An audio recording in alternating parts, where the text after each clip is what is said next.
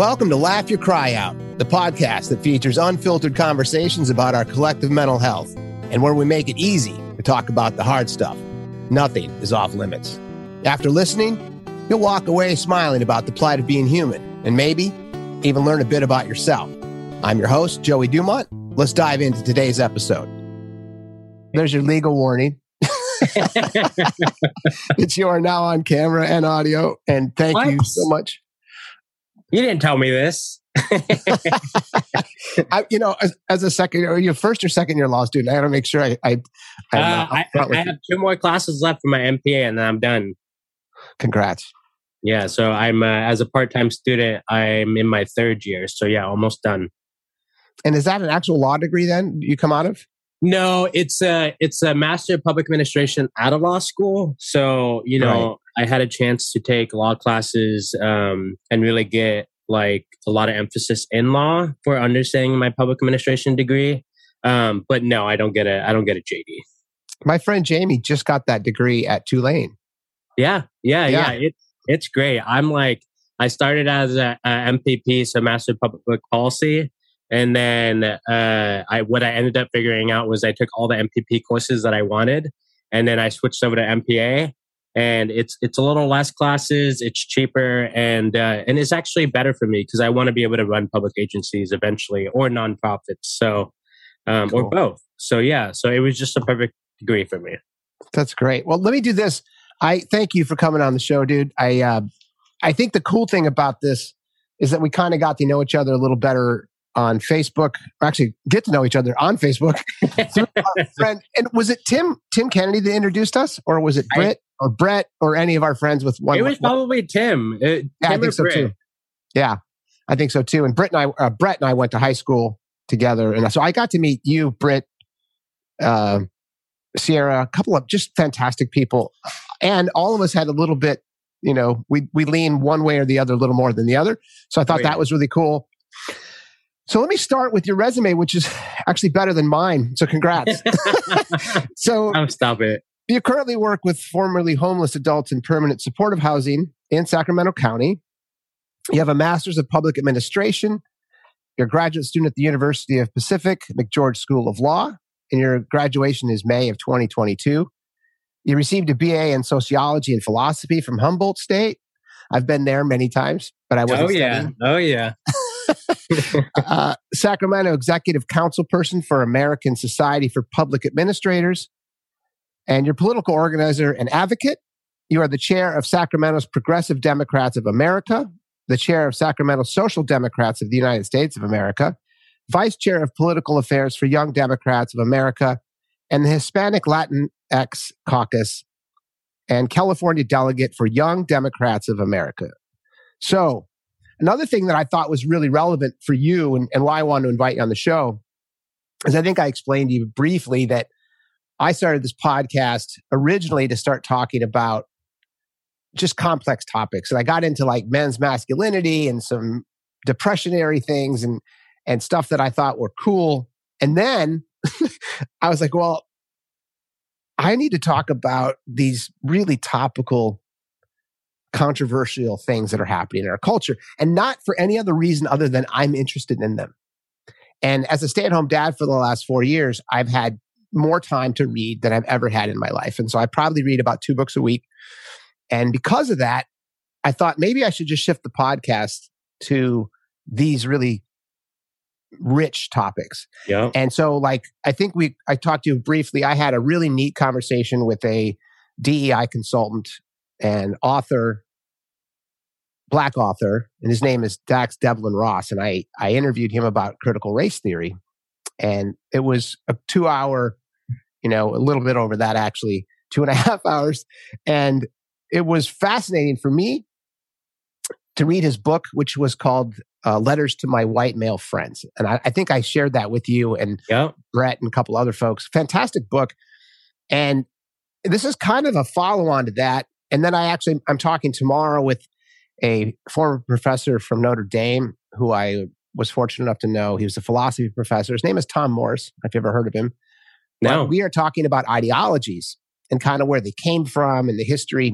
And because you have a philosophy background, uh, you may be interested in that chat too when I'm done with it. But your era, that was a piece too that I thought sparked me is that your generation, the iGen, the Gen Zs, whatever you guys are called, millennials, millennials. Are you still a millennial? Is that? Yeah, yeah. I'm like, okay. I'm at the tail end of it. I, I, I was born in 92. Okay. So that topic was and has been bantied about because of Jonathan Haidt's book, The Coddling of the American Mind. And he talks a lot about students yep. born in 1995 who went through university from 2013 on. And there's good and bad with what took place within that. And what I thought was really unique is that you guys had this confluence of like Black Lives Matter, Occupy Wall Street, uh, Thomas Piketty's book, uh, Capital, talking about inequality, the Tea Party on the right kind of coming in and saying, you know, we need to take back our country. You know, it was like all this stuff was kind of yeah. starting to happen. Gender, gender and bathrooms, Title Nine. Oh yeah. Yep. Yeah. All that. And so you guys grew up, and, and again, this is just my own purview as a, I think one of the most yep. integrated groups of young young men and women, where everything was just kind of coming together, and and I mean integrated in the sense of information being readily available. Right, you guys could oh, access oh, yeah anything you want at any time, supercomputers in your pockets, and you've had them since you were kids. And so you see the world differently. And that was where the safe space discussions, I interviewed professors, one from San Francisco, University of San Francisco School of Management, so graduate program. He teaches advertising. He was a mentor of mine in the ad biz, and so that's why I knew him. And then another friend of mine who also moved into the ad biz after his um, time in academia at Berkeley. And so I, I got kind of that sense of where it was. And so what I wanted to talk with you about, and per our emails, there's a lot of things, and, and this is, I'd like to get your take on this because maybe we can frame our discussion this way is that as a liberal, I, you and I agree on almost everything. Yeah. I think you you t- you'll tilt a little bit more left than I do on certain areas, and I got to it was actually your Facebook post on a way to a, a Sacramento event where you had smash the patriarchies on your jacket and cap you didn't say capitalism was evil but like there's something it needs to we need to replace it or fix it or you know whatever it may be. Yeah. and i was like okay i got to talk to that dude because these this is this is kind of where we will have some spirited debate. And i'm of the belief and this is kind of where i'm seeing this in the culture is that there's liberals like myself, and then there's progressives, if you will, or left of liberal.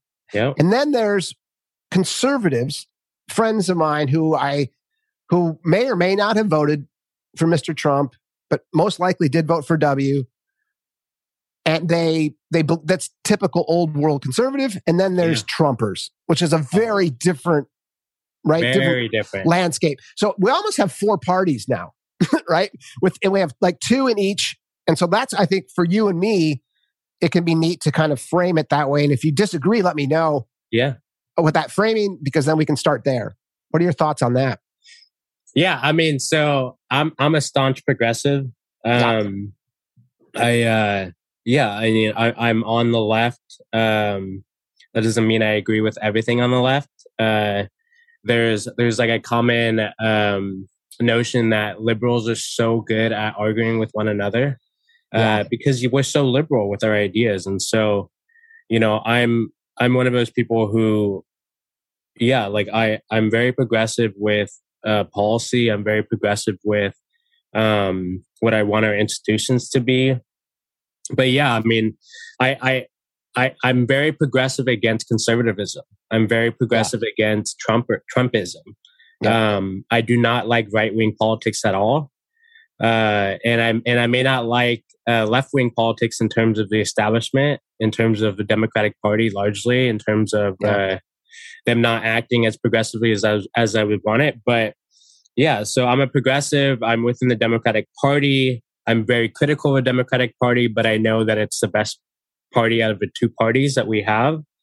Um, and yeah, that's just yeah. I I'm a strong supporter of, of progressive policies. Of, of actually, you know, I'm a strong I'm I'm a strong supporter of erring erring on the side of um, really bold and fundamental policies. So, like one of them is like abolishing the police.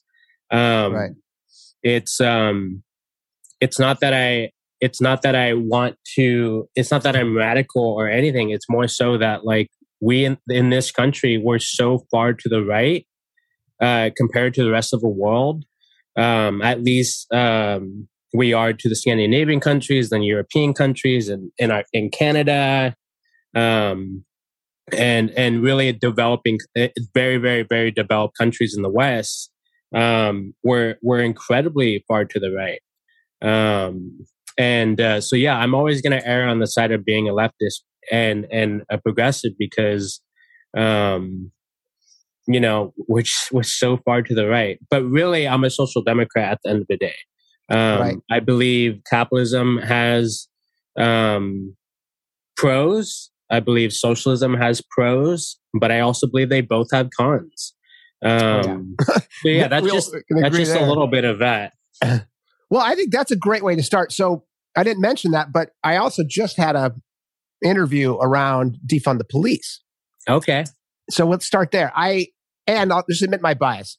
So I studied martial arts for many years, and a lot of the guys that I did the the work with and fought against and and became friends with were SFPD. Yep. I also had a buddy who was the lieutenant in Santa Rosa for 27 years and came up from beat cop all the way through leadership. And he was in charge of 180 uniformed officers and had a storied career as a detective. And I mean, just an awesome dude, right? So yeah. that's him. And I interviewed him. And it was the same thing is that, and then I shared this too. So anyone who watched that, I apologize for the redundancy. But for me as an ad guy, which I talk about every show, is that defund the police was problematic in its language linguistically. And that that was the thing for me to start off with in yeah. that sense. But you actually use the word abolish. So you're not actually mincing words. No. And so let's I and and my my purview as of today, and it can be shifted possibly, is that I I don't because Santa Rosa Police Department being a beacon as an example, and, and we admitted this in the in the discussion back and forth. Is this not a typical department? It's a very well run department. It's funded. It's not a optimal department because it needs more funding specifically for mental health and those kind of things. Yeah. But they've done a very good job. And he he used numbers in there, and it's from memory, so I may screw these up. But 257, 255,000 calls into dispatch in 2019. 137,000 of those had men and women shepherded out onto the field. Yeah. 247 of those involved use of force.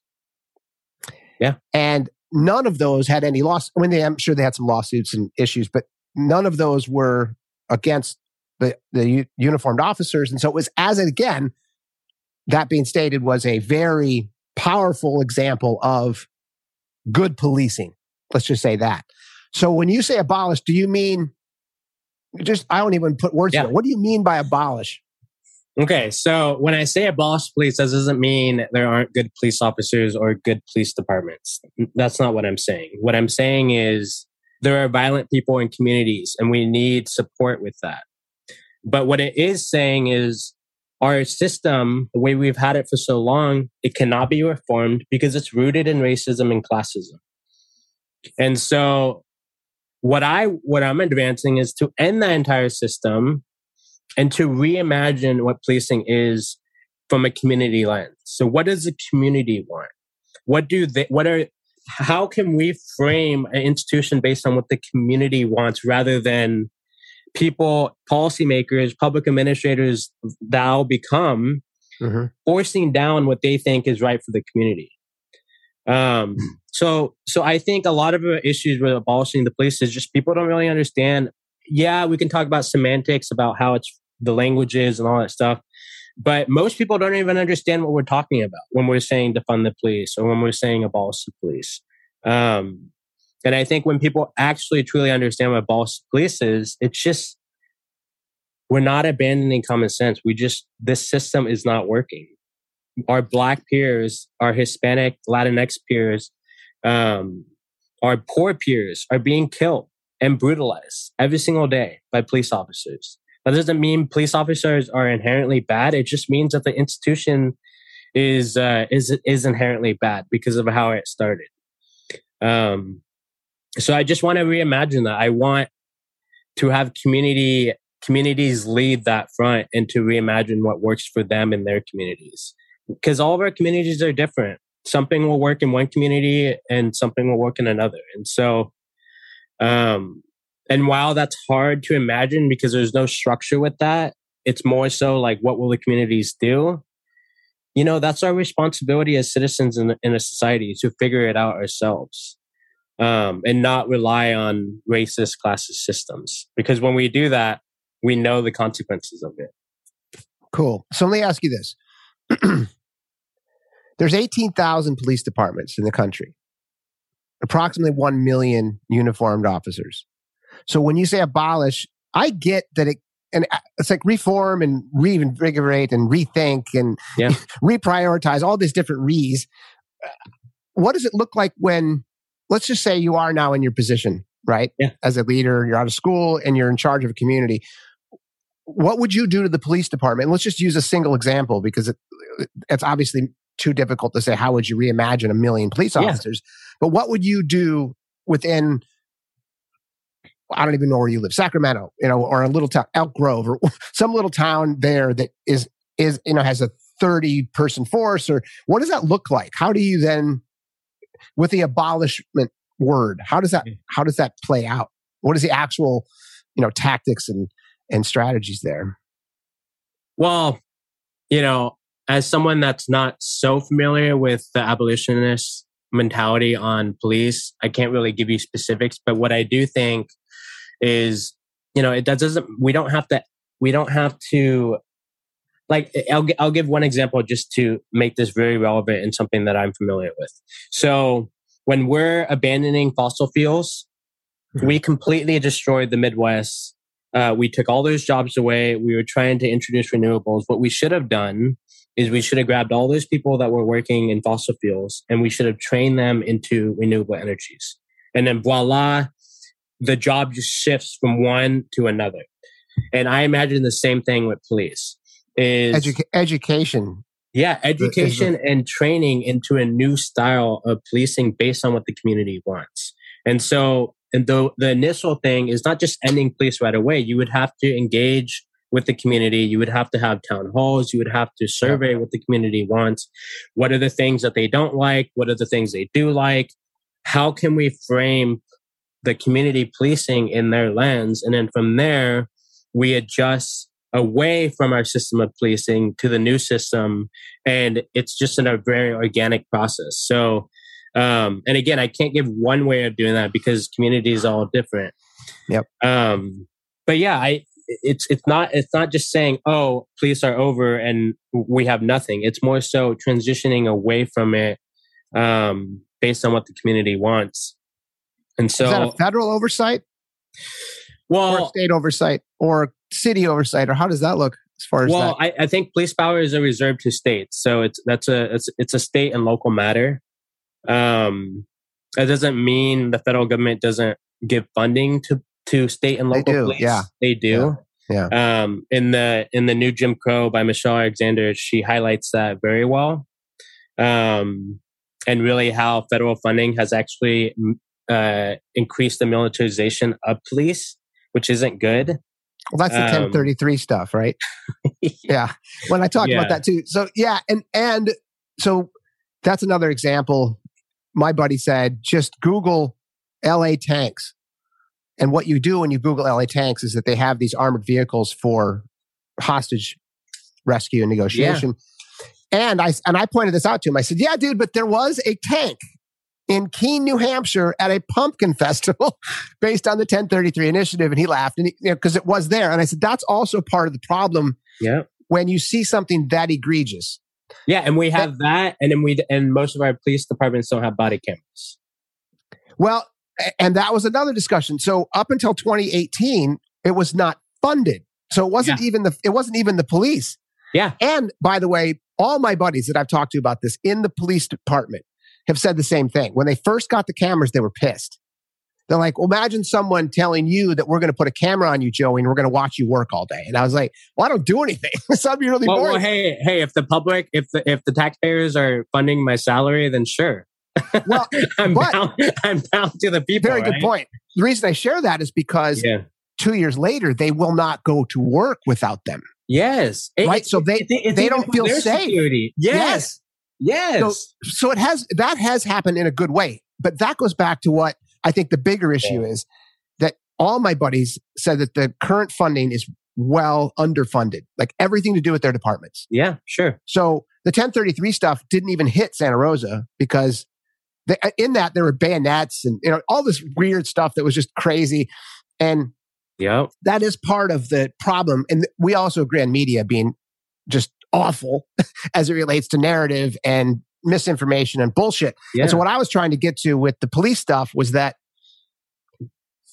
and I think my friend John, the former lieutenant, he's just retired. He would say the same thing you're saying. Like bring yeah. in the community, bring in the community and have them say, hey, this is what we want to do. Because when you have 137,000 calls in one year where you're sending your men and women out to, which by the way, the majority of which are mental health, domestic violence, um, harming, harming of oneself, and a lot of these folks are repeat visitors. So, like, they yeah, know. Exactly.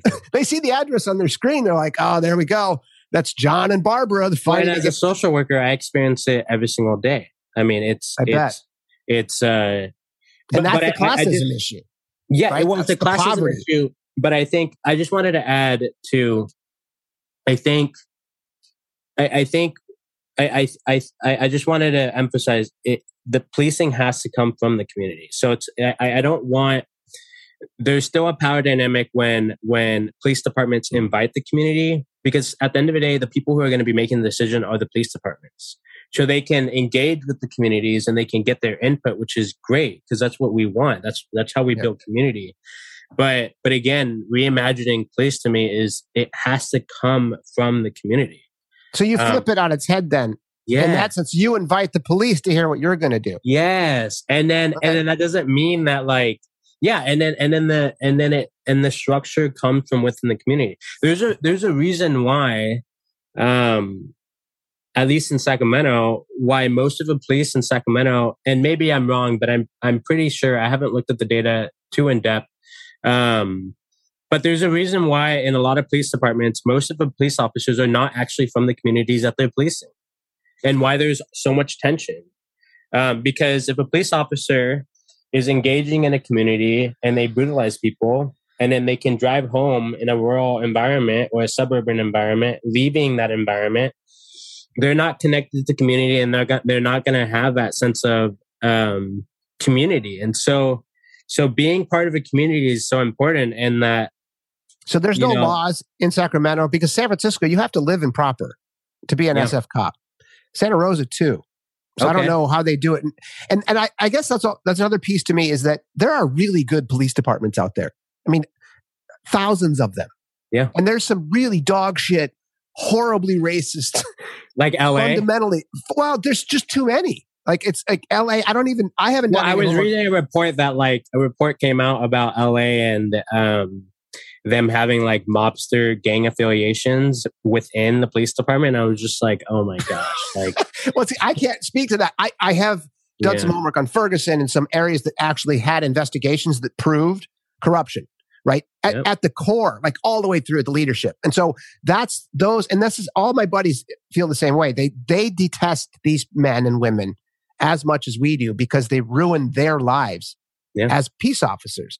And well, they, they they detest them, but they keep them within the institution, which is like again well, that. But that's what I'm saying. That the, the problem in these circumstances has a lot to do with geography to begin with. It's not, and so yeah. all I'm saying is that this is kind of where what I'm attempting to do with these conversations in general yeah, right? is that we're not that far apart. You know what I mean? But the media makes us to be just polarized and all cops are shitty and all, all, cops are great. And you're like, well, no, it's, it's, it's, there's a space in between there. And that's exactly what my buddies are telling me from leadership. So it's like, I think where, and I would agree that having more community involved, because Minneapolis is saying actually abolish the police. Parts yeah. of Portland and Seattle are saying, get rid of them and we're going to start something. And then yes. Chaz, Chaz, if, if you remember, had this utopian week. they came out and they had no police zone and, and it was peace and love and Bob Marley and all the cool stuff going on for a week. And I remember my buddies in Portland taking pictures and cam, you know, showing me stuff. And like, look how beautiful this is. And I'm like, that's so cool. Because as a liberal, you're like, look at that. They, yeah. they figured it all out. Good for them, you know. But, but, then, but they but they didn't, right? Uh, no, because then six days later there was four murders and rapes, yeah. and it was fucked up. And so you're like, okay, and who'd they call in? Well, the, the mayor called in the police. Yes. And so you're like, okay. And so that's one of those things where police are necessary. And by the way, what my buddies have always said is that they are the cheapest labor possible to deal with all of the problems of a city. Even more than a, even more than teachers. No, in the sense that anything that's going wrong, you nine one one, you call the police, right? Yeah. And and that means that like they're not mentally they're not mental health experts. They're not social workers. They're not psychiatrists. They're not psychologists. They don't understand necessarily how to deal with this. And de escalation training touches on that, which he talked about. Yeah. But what my buddy in leadership said is that there's, there's tons more money needed for training. There's tons more money needed for individual psychology for each individual officer because they go through a shitload of PTSD type issues, right? Oh, they, actually, they see the worst of our society on a daily basis. And whether or not they're engaged in gun battle isn't even the point. They see yeah. death and people, you know, pooping on themselves and punching each other and hurting each other. And they see the absolute worst of humanity on a daily basis. And that has an effect. And he said, my men and women need more therapy. They need yeah. more training. They need more all of this. And so that is, I think, where if we could get together as a culture, we could figure these things out because it's not about defunding or abolishing, really, if we want to get into the semantics. It's actually about and I don't know what the word is. We would hopefully we could find a word that we agree on, like you know, not reimagining, but clean slate. However, well, well I, am gonna I, am gonna push back on that because it's not a semantic issue for me. It's a straight up please. No, like, we have to find a word. That's what I'm saying. But but it's I not about like, abolishing. Even what you described isn't about abolishing. But it is because we're getting rid of a system. We're starting. We're, we're not like like when we talk about yes uh, bernie sanders came out one of the most progressive senators if not the, the most progressive senator in congress yeah. um, he came out and said we need to fund the police actually more. Yeah. and i understood why he said that. But what i'm saying is we need to end police and we need to fund other things. So for example but, you're, you're, but you're not saying you end we're not we're not eliminating police officers. That's what i'm saying. We're, you're, what you're saying is that we're ending the institution. In a way we in a way so, so you know how you were talking about um, mental health calls and like yeah. how police weren't trained for that? Yeah. Get rid of that for police well that's like, what my buddies like want fun, too like fund mental health fund yes. yeah exactly fund mental health workers and if if mental health workers can't uh, de-escalate a situation uh, then they can then call, call, the police, police, in like a violent situation right. but it's like it, it's not even it, it's it's like it's it's it's adding a lot more funding for mental health issues, for yes. homelessness, for um, like even eviction like processes, rather than police just coming there and, the sheriff, right?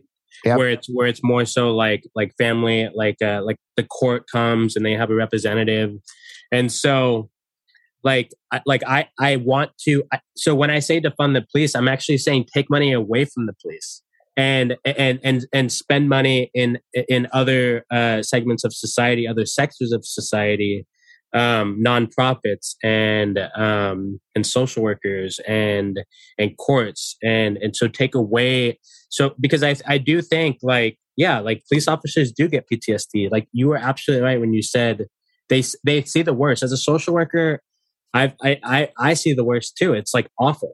Um but but but they're doing too much. And so when we add more funding we're not actually addressing the problem of them doing too much. We're we're just we're giving them more resources to do too much um and they just like they're doing too much and so you know like like i think they should be there for the worst case scenarios so so mass shootings um Um, well, domestic very, violence, robbery, yes. burglaries, car theft, those kind of things, and that's what they want to do as well. That's what I'm saying.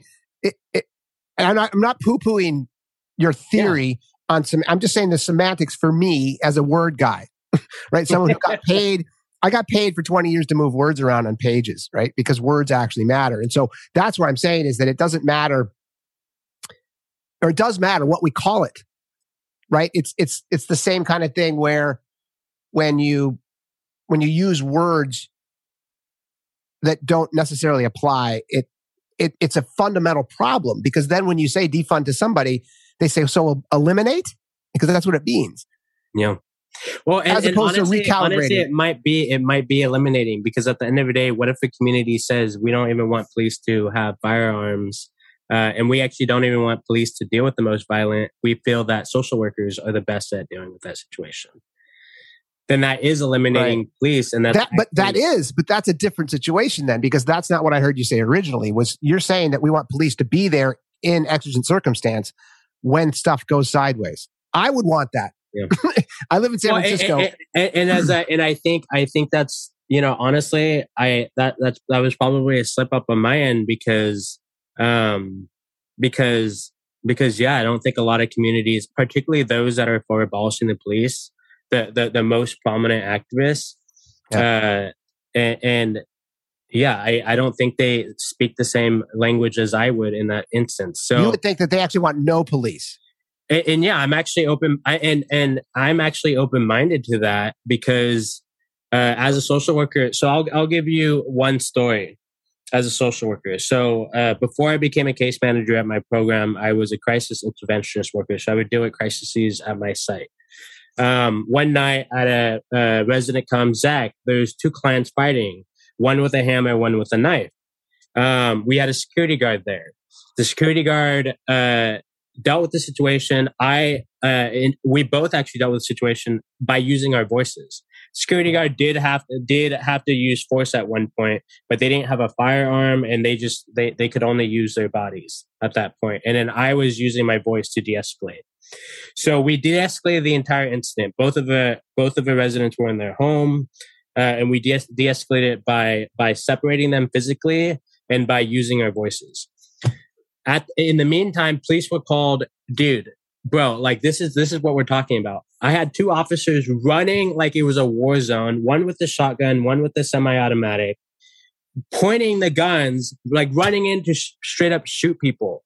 And I, as a social worker, who's yes, I learned on the job, but I don't have like professional training in de-escalation in the sense that I go to these trainings and I have a certificate. I don't have that. I had to de-escalate these officers myself.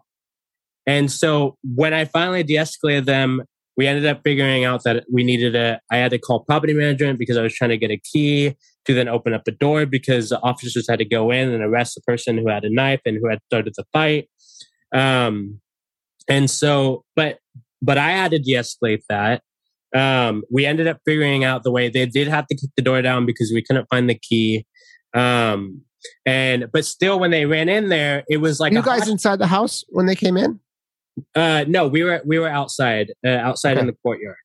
Got so it. so I I couldn't get the key. They had to kick down the door because one of the the person that they were trying to get uh, to essentially arrest was inside their own home, and so they kicked down the door and it was like it was like a straight up like you know when you see those movie squats and they run in and they're like they're shouting and they're like pointing yeah, their guns at people right. and they're saying get down. Get on the floor get on the floor. That's what they did. So while i did did de-escalate them as a social worker you don't do that. Like this person is it has mental health issues. This person was on drugs uh, and this person wasn't really violent. They were just reacting to a very um, to to uh, to an issue that that escalated really quickly. But we had de-escalated. They went inside their home and they were calm. But these officers just ran in and and escalated this whole situation like it was a freaking hostage takeover, um, a hostage rescue. And so so that's what I'm talking about. Like, so let me back up for a sec. Because yeah. so you, you you guys de-escalated. This was in the front yard or something with these two. Yeah, so they were fighting in the front yard in front of both okay. of her. They were neighbors. They were fighting in front of her, um, in front of her houses. Uh, and uh, and then I came out. I de-escalated with my voice. Security guards yeah. one of them, and then they both got put inside um, their homes. And then who and called then, the police? Neighbors?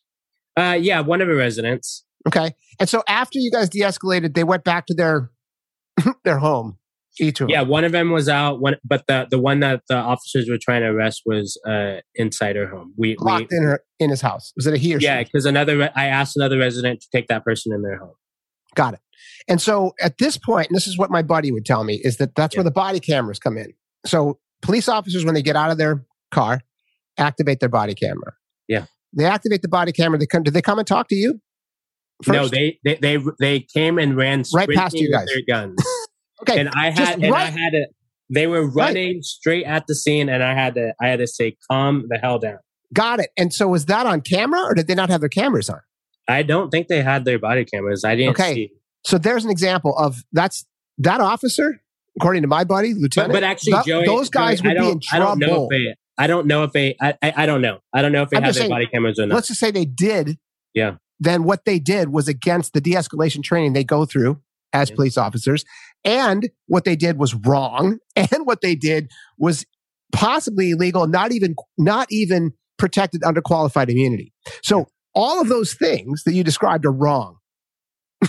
Period. There's no gray area there. And that's why I would ask, and he would say the same thing, as in my buddy's tears, like those dickheads are ruining it for everyone because those guys are not, they should not be cops with that kind of mentality and that kind of behavior, period.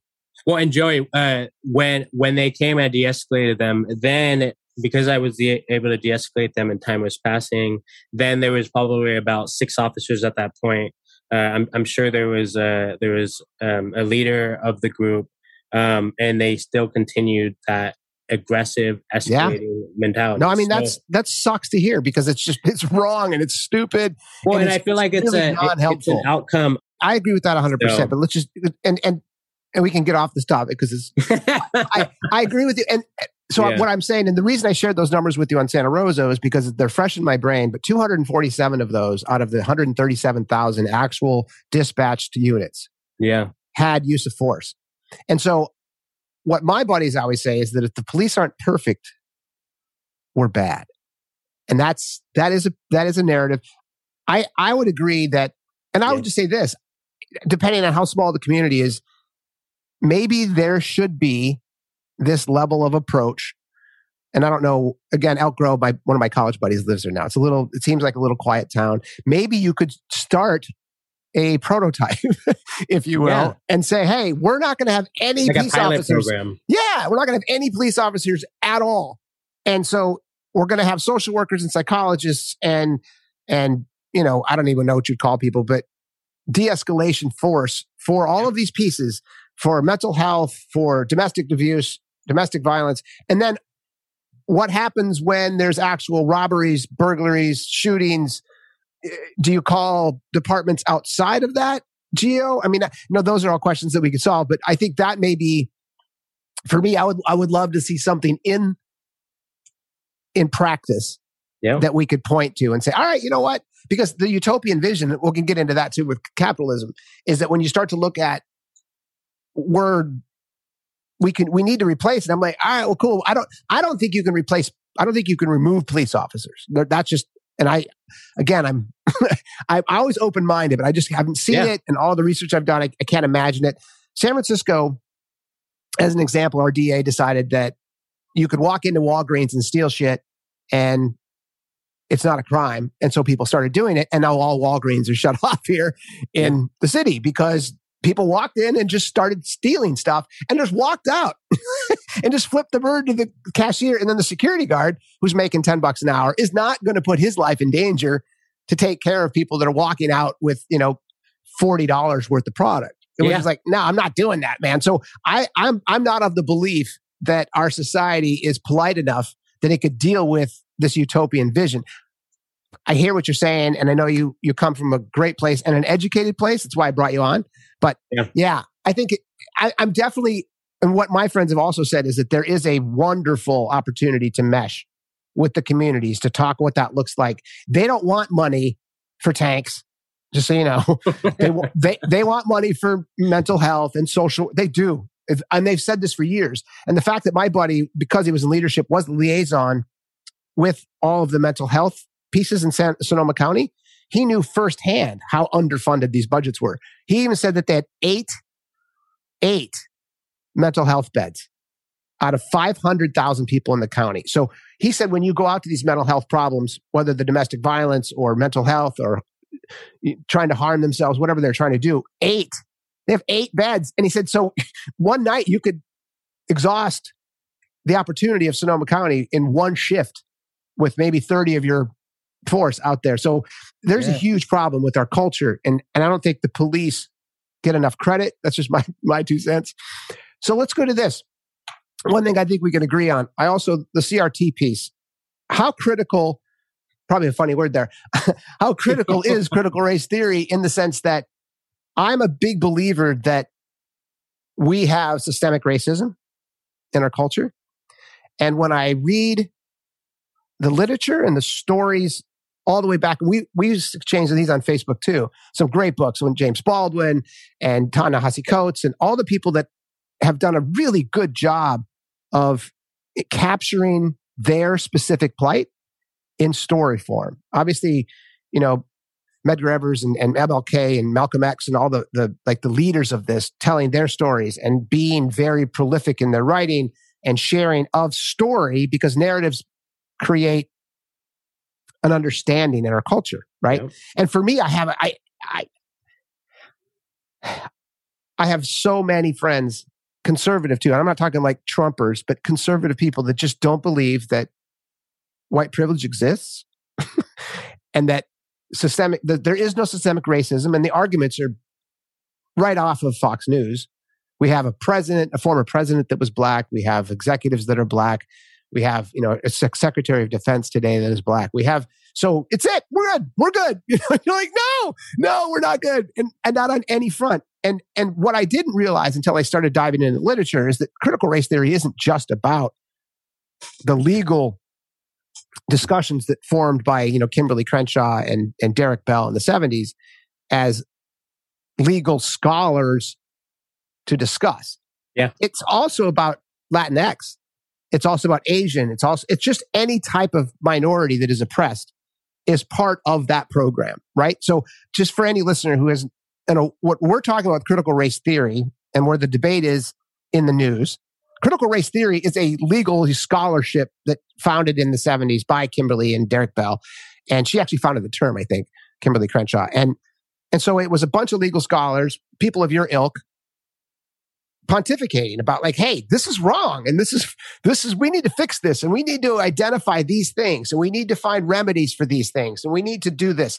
And that started in the 70s. And it pretty much remained at that level, right? High end academia, scholarships, I mean, scholars and people of letters talking about this as a, a necessary reimagining of how we view the population, how we deal with the problems based on all of these pieces.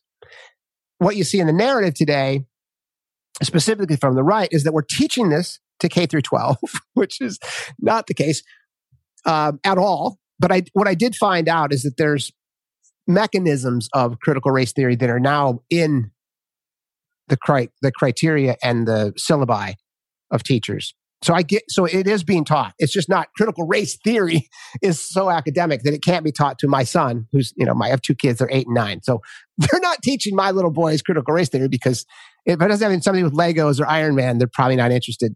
And so there's those two pieces just to like set the table. Yep.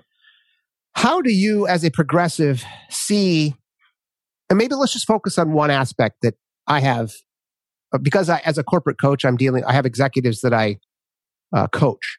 Yeah. A lot of them are dealing with intersectionality. So we oh, could yeah. just focus on that piece maybe uh, as a starter.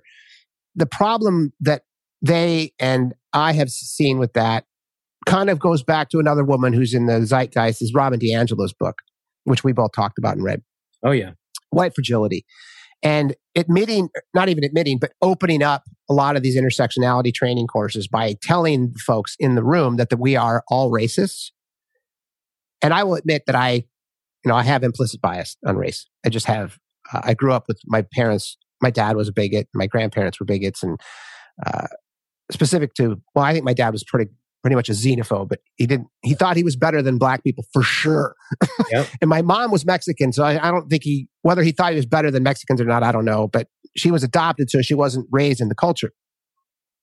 But I digress. So when you look at teaching this to corporate executives, and maybe that's that's the only experience I have right now, is that they're on their heels.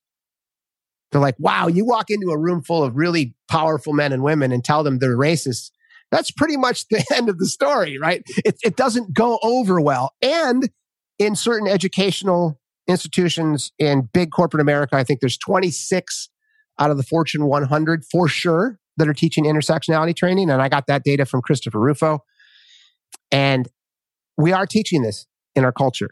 So the approach to me seems wrong. and it kind of goes back to the defund the police discussion. I think if we had a, a polite debate around things, I think we could solve the problems much easier. What do you think of intersectionality training?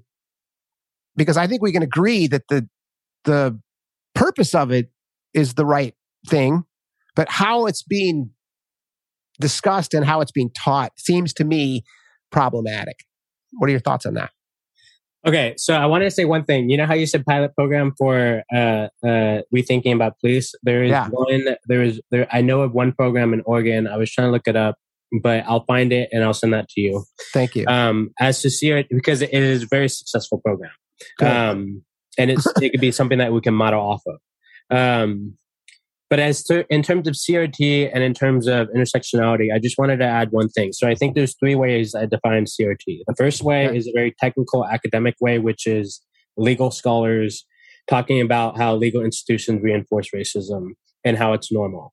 Um, the second aspect of CRT would be MOK, really all the narratives by scholars, by activists that have that have uh, essentially taught us um, essentially narratives against white supremacy.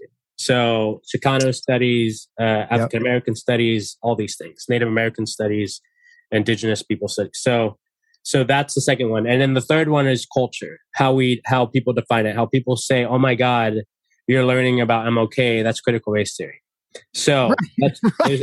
yeah, that, you're learning basic history. Yeah, exactly, exactly, yeah. and that's why when you look at the Texas statute that came out banning CRT, yes, uh, they removed uh, Native American studies. They removed uh, yes. MLK. They removed um, Chinese and the uh, Japanese internment camps. All that. Yeah. Whenever the founding fa- fathers uh, uh, had essays about slavery and how it was wrong, we can't even learn about the KKK, about how bad they were. Right. So, so that's is this just isolated to Texas, by the way, or is this? Uh, so it well, sounds very I mean, Texan. it's very well. We, we, do know we do know that it's it, it, it was a Texas, a Texas statute uh, that was just enacted. I haven't looked at, but that was the most that was probably the most popular one uh, that I know of. Um, I did hear you say Chris Rufo. Um, yes. So that guy sucks, uh, and the reason why I say he sucks is because uh, he is the leading advocate against CRT.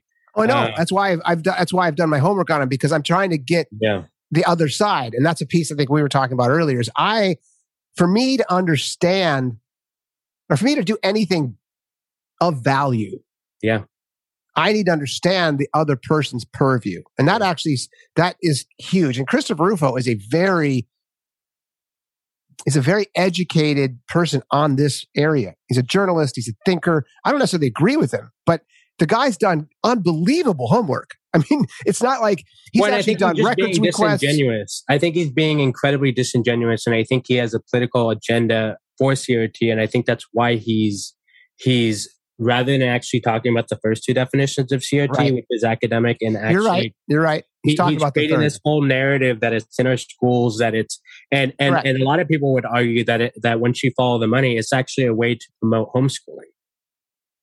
But but that's a that's a whole that's a whole other yeah, thing. no, that's cool. I, I and I I, I would just say that the reason that I bring Christopher Rufo into the discussion is is that I it's the same reason I would bring Ben Shapiro into the discussion. Oh, it has, yeah. no, it has nothing to do with the fact that I look up to them or I you know. Of course, of course. I, it's just that I I because they're thinkers, and that are those are the thinkers that are being uh, paid yeah. attention to by the right. And th- so for me, I need to understand. If my friend says, "Have you seen Christopher Rufo?" I'm like, "No." So then I looked him up, and I was like, "Oh, okay."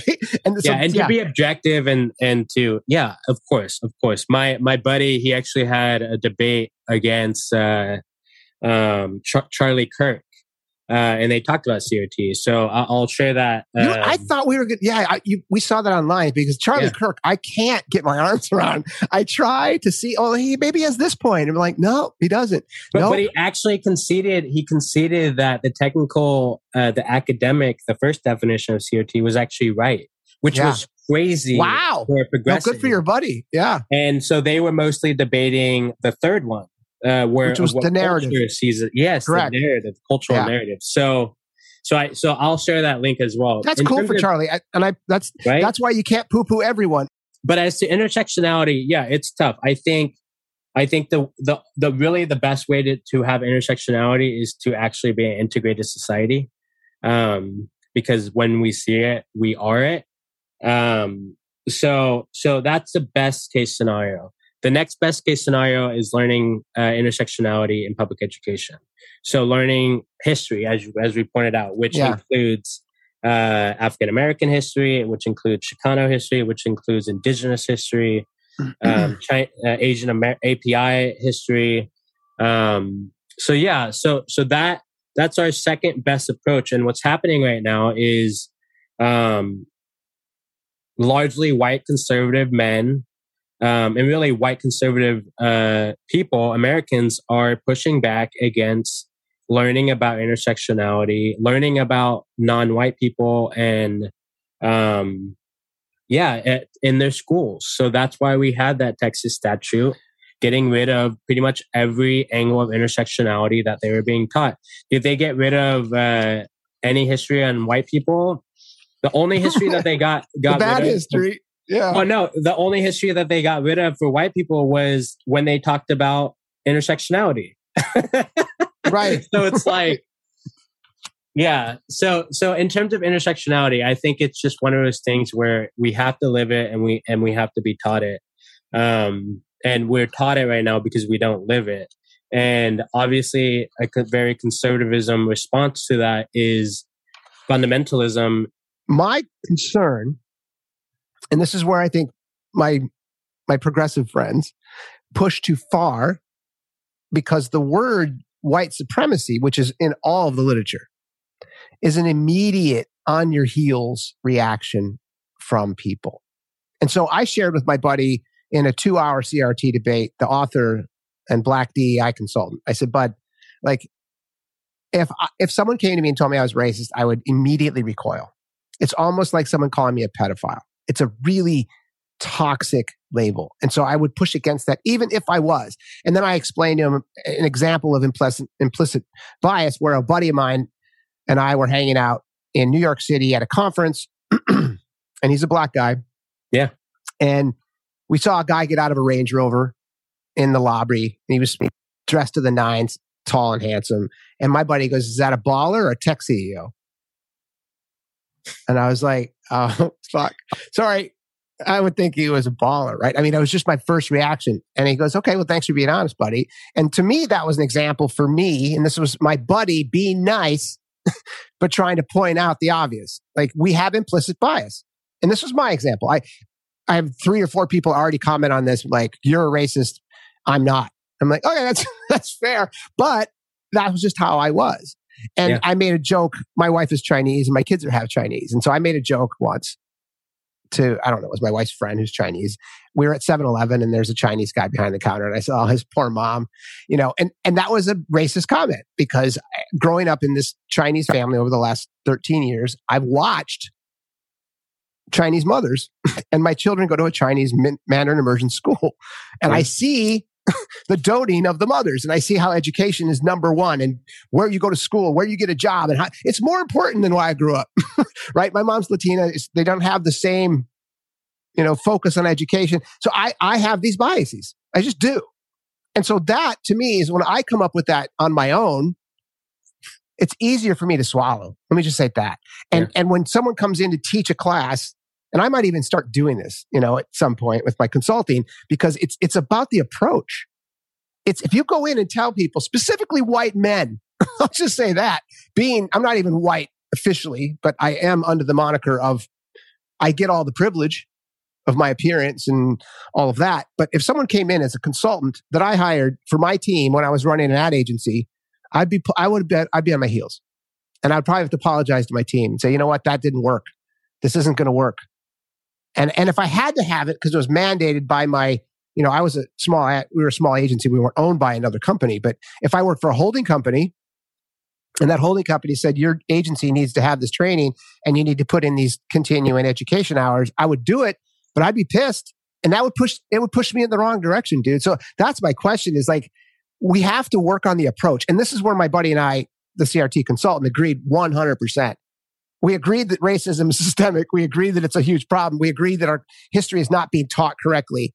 But intersectionality is one example. And, and the language that Robin DiAngelo uses to me seems really divisive and, and it's, and it's going to fuck us up. Yeah. And that's, that's just my two, that's my purview. And I can be talked off this ledge. I just, to yeah. me, that's how I see it.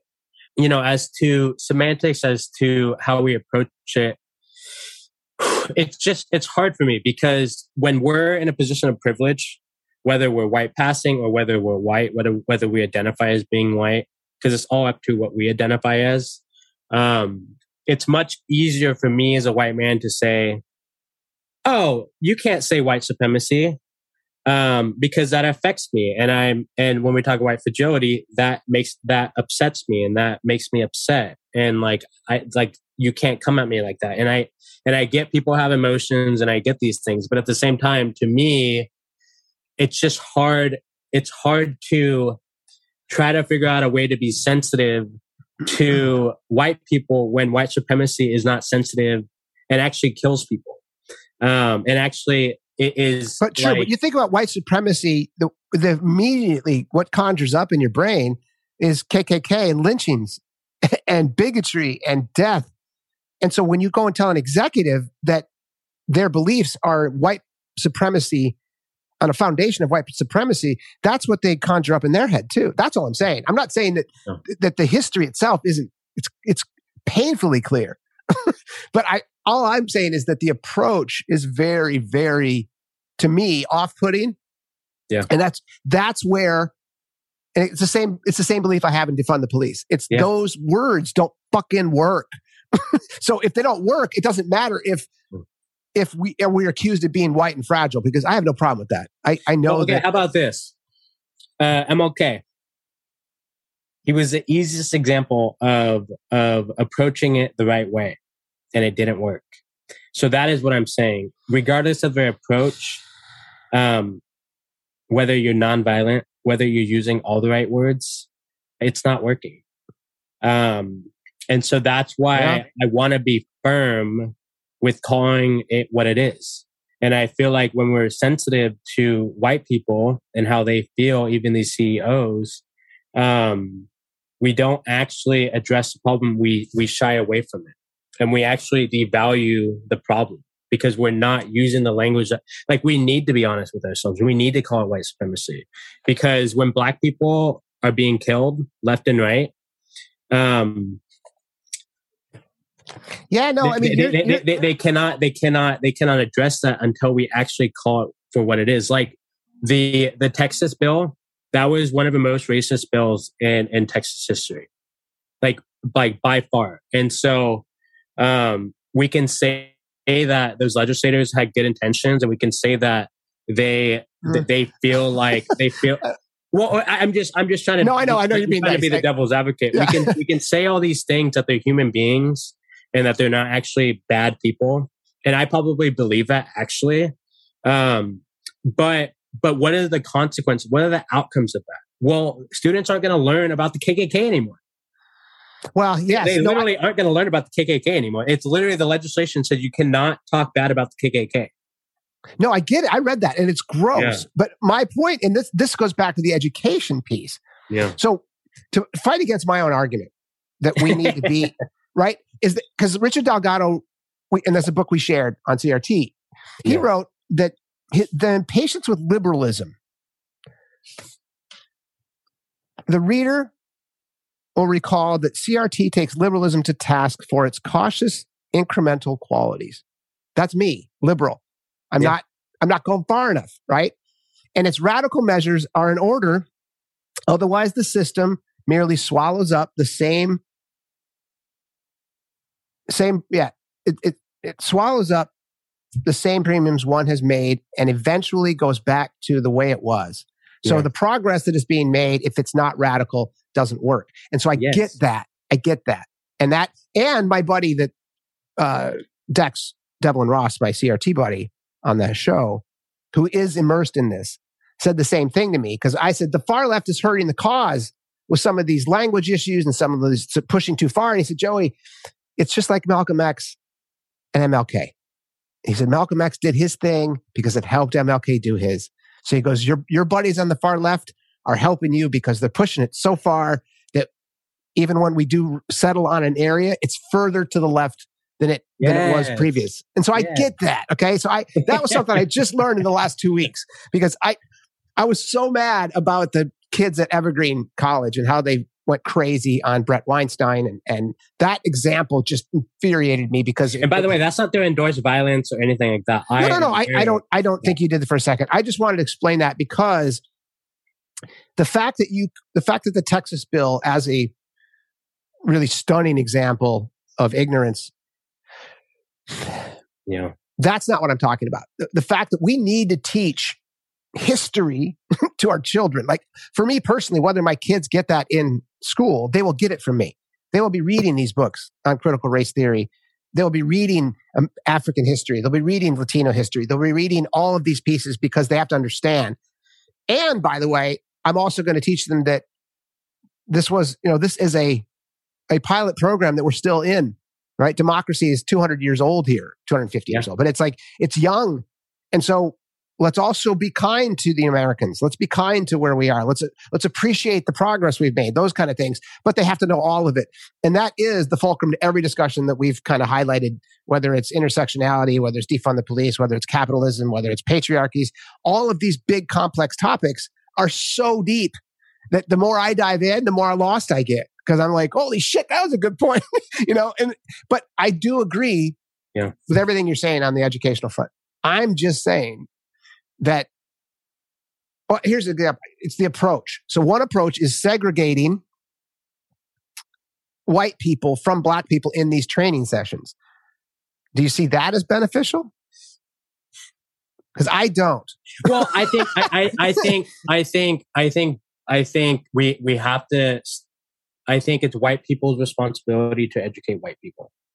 Uh, and to challenge white people. I and to say that. and to say you are a white supremacist. Um, uh, not you, particularly, but, but, but not right. you particularly, but in that scenario, because because we relied on non-white people to constantly educate us, and we don't fucking learn. Uh, sorry for the language. I'll give me that. Don't, don't worry. I swear all the time. Don't worry. Um, and so like even me, like I, ha- I'm very, very, very, very, very ignorant to racism.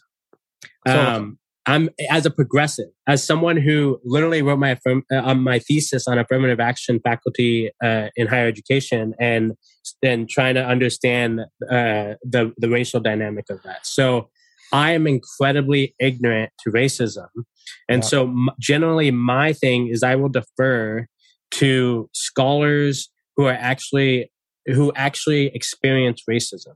So that doesn't mean that there aren't um, that doesn't mean that white people can experience it, uh, experience racism within a particular community that isn't white. But that's but I'm more talking about the structure and the system. No, I'm with system of racism. And so, so so so to back to your question, I think you know it's weird because I'm not for segregation um, because I because because it, it, it, would contradict what I well it, it would it would just contradict what I said earlier about the fact that we need to live together to understand one another.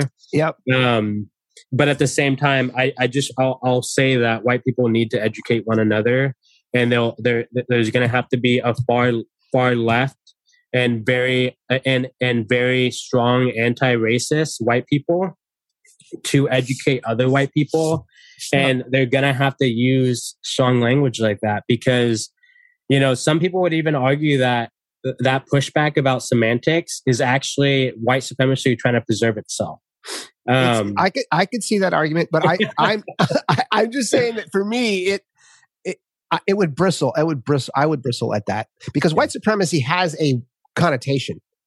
Yeah, it, it it's Ku Klux Klan. It's dickheads in fucking pointy hats and on horses and lynchings and all the bad stuff that comes up in my head when and so I would say that we but, have but Joey maybe bias. maybe maybe it's maybe it's and that and that's what I want to get away from. Racism is not just overt like that.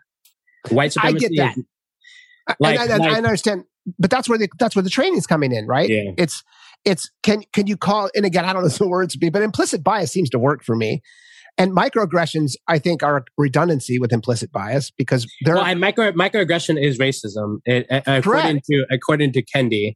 Um, I'm reading to I'm my- reading his book uh, called How to Be an Anti-Racist, and it's just. I, I, if you haven't read that, I highly recommend it. It's and great. I recommend it for your audience and I because actually- it's like the chapters are so easy, they're short and Yes. they're easy to understand, and it's like I'm like, oh my god, this is like easy to like learn. It's pretty. But my brother said the same thing because in Safe Space, the uh, the John Jonathan Haidt's book and Greg Lukianoff's book, they talk about microaggressions and how it's an issue around triggers and all of these pieces on the campuses. And what Yeah. they use as an example where if you're walking down the street as a white female and you clutch your purse because you see two young black men walking towards you, that's a microaggression. And if someone asks you where are you from, you know, like my wife is Chinese, and so like my Yeah. cousins actually asked her, "What do you people eat?" That's Yeah. what they asked her when we went to Yeah. Thanksgiving. Yep. And so, my- as my and my brother is a liberal, academic scholar, family law attorney. So he deals with the same thing you deal with, just just you know, people in turmoil and poverty, and it's awful.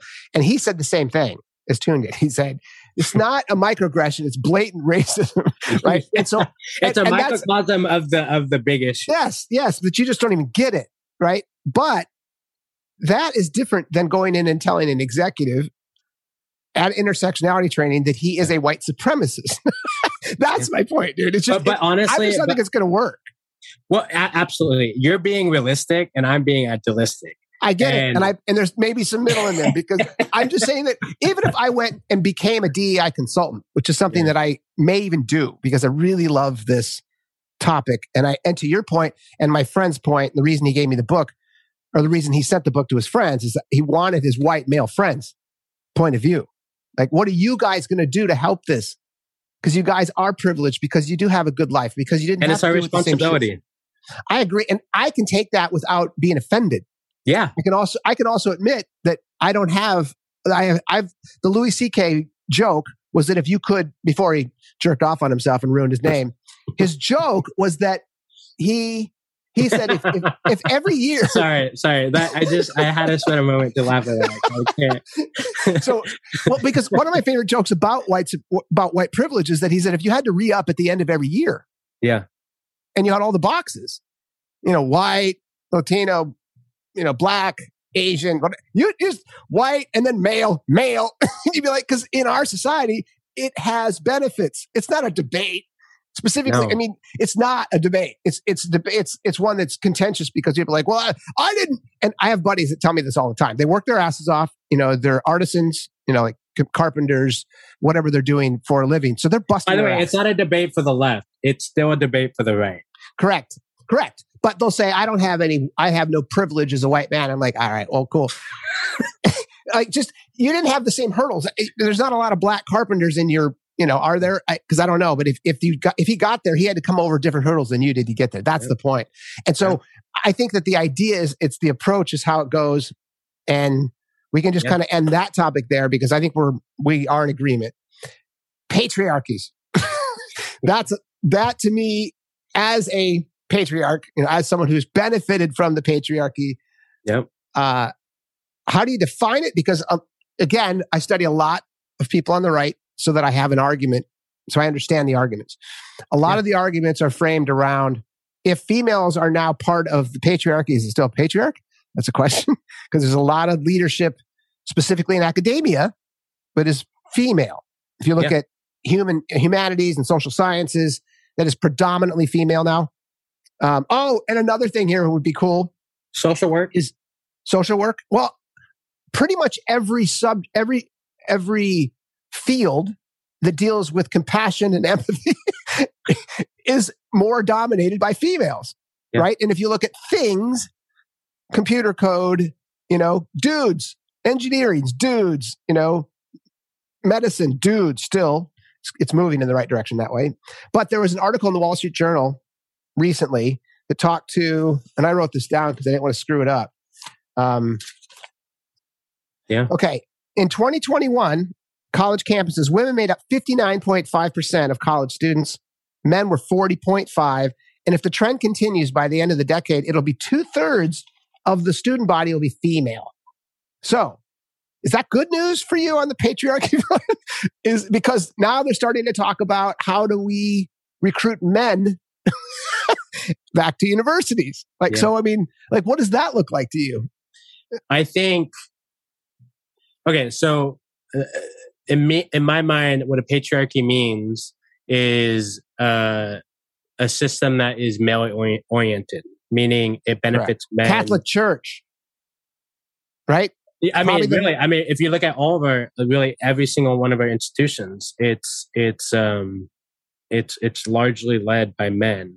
Uh, even even even higher education. So when we look at faculty, sure. when we look at um, well, even the NAACP, that was in Derrick in, in Derrick Bell's literature. Yeah, so patriarchy transcends right? race. Black it men. It wasn't black women.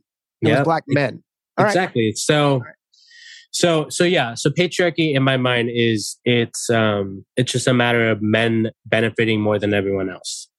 Um now um as to women being more representative in higher education, I can see how that's a concern because if we if if we're actually feminists, we're for equality for all genders. Right.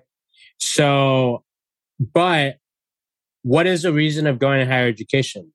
a, a major reason is for economic reasons. And when we look at economics, men make far more money than women do. And I think it's, I think I looked, it was like 83 cents to the dollar for income and it was 33 cents to the dollar for wealth. So when we talk about wealth and when we talk about income, men still make far more money than women.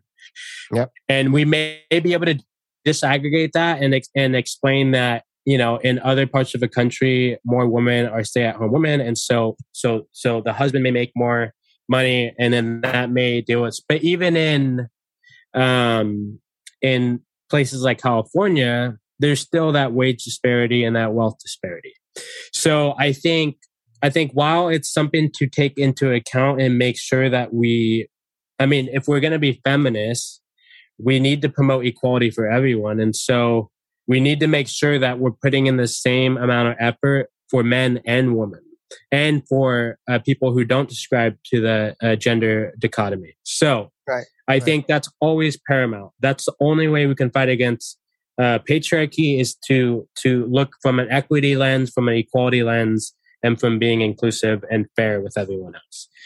But am I? Do I think that's a that that it, that says that we're we're less patriarch uh, less pat- uh, uh, patriarchy? No, because again, when we look at economics, when we look at politics, when we look at who's represented in Congress, in local governments, in state governments, and when we look at power, men hold that like no other, particularly old white men. Um, so I don't think there's any argument there. My yeah. question on the on the equality front, specifically to gender and incomes. yeah. There are very, very cogent arguments that involve univariate analysis versus multivariate analysis. Yeah. Right. And so for my industry in advertising, we never did anything in a univariate analysis. So when someone says this woman makes more than this guy, your first question is, all right, cool. Do they have the same job? Yes. So fuck you. It's the same job. She's making less. yeah. Right. like, okay. So do they have the same experience? Are they the same age? Do they have the same um, they put in in the same work hours? Are they? It, yeah. like, there's all these, and there's about 20 of them. And then you start to look at things through the lens of ocean, which you've probably done in psychology, right? That's for us. And I have a very cursory knowledge of psychology, to be clear. Uh, we used it in advertising because we I, we had to understand behavioral science to sell people the eighth shirt.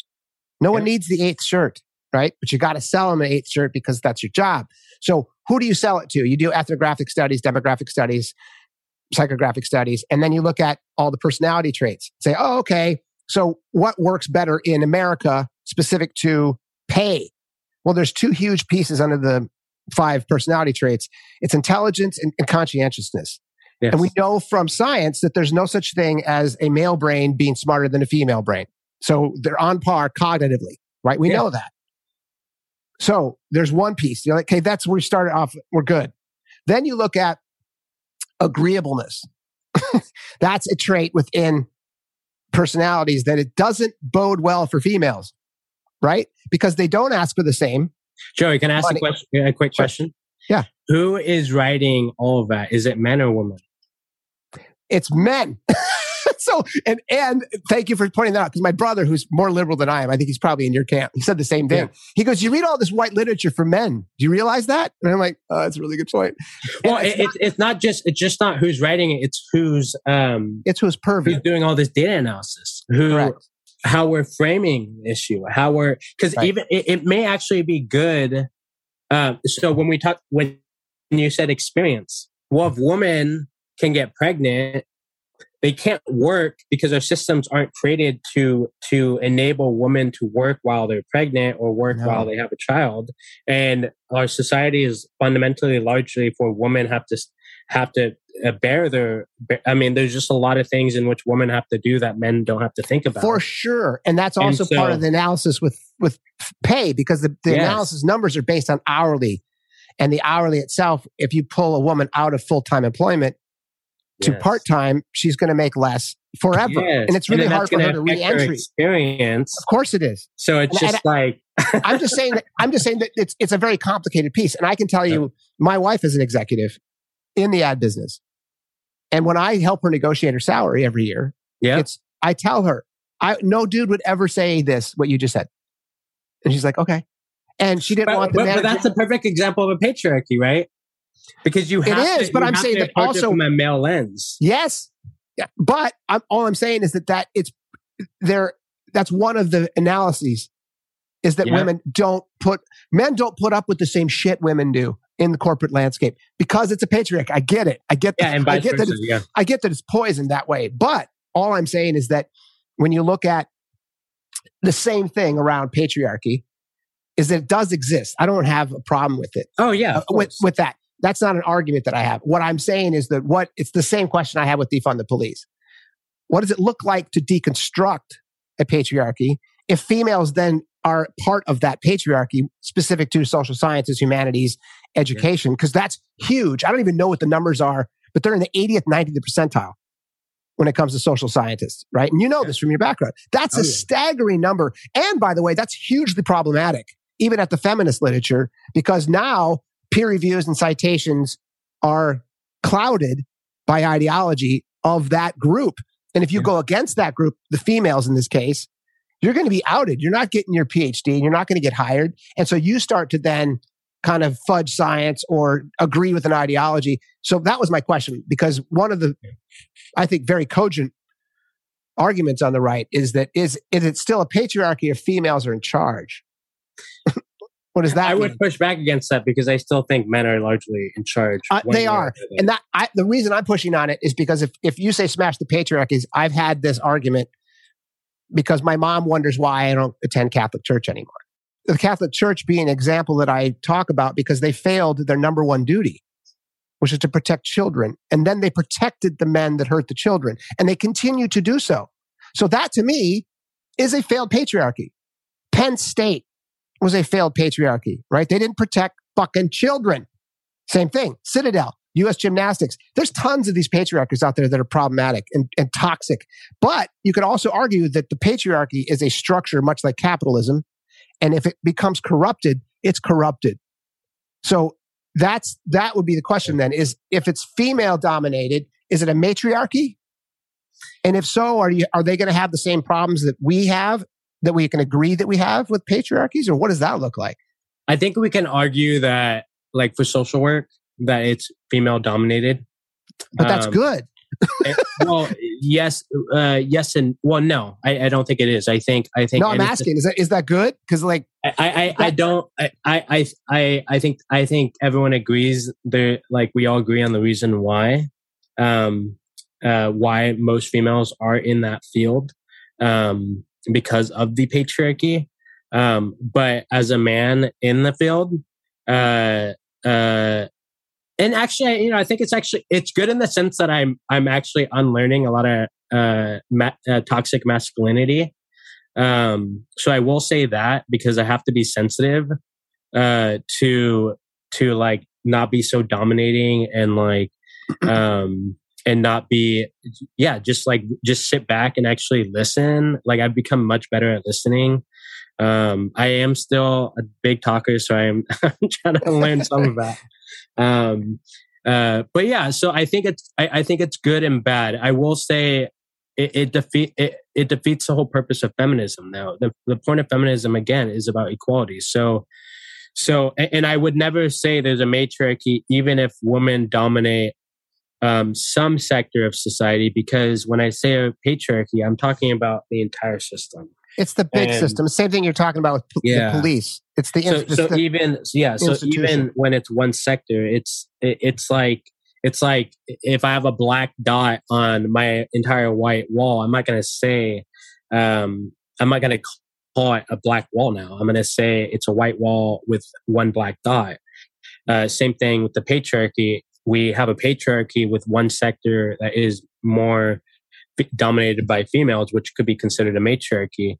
Um, so, so yeah, so yeah, I, that's kind of how I look at it. I, I, think if you look at every single institution in a society, um, it's it's most likely going to be dominated by men. Okay, so let me ask you this: If we had a more egalitarian approach, yeah, to everything, which historically I believed in, it, as a corporate guy, and again, this is my own selfish understanding, is that I have a lot of buddies at Google. And James Damore got a lot of flack for his article and he got fired and all of these pieces around that exact discussion, right? Yeah. Where he put out a memo that said, hey, men and women are different. And here's why they're different. And he was actually referencing evolutionary biology. It wasn't like he was being sure. a dick. And I thought that I thought his memo on But then when I, you know, saw the hoopla and all that, I was like, wow.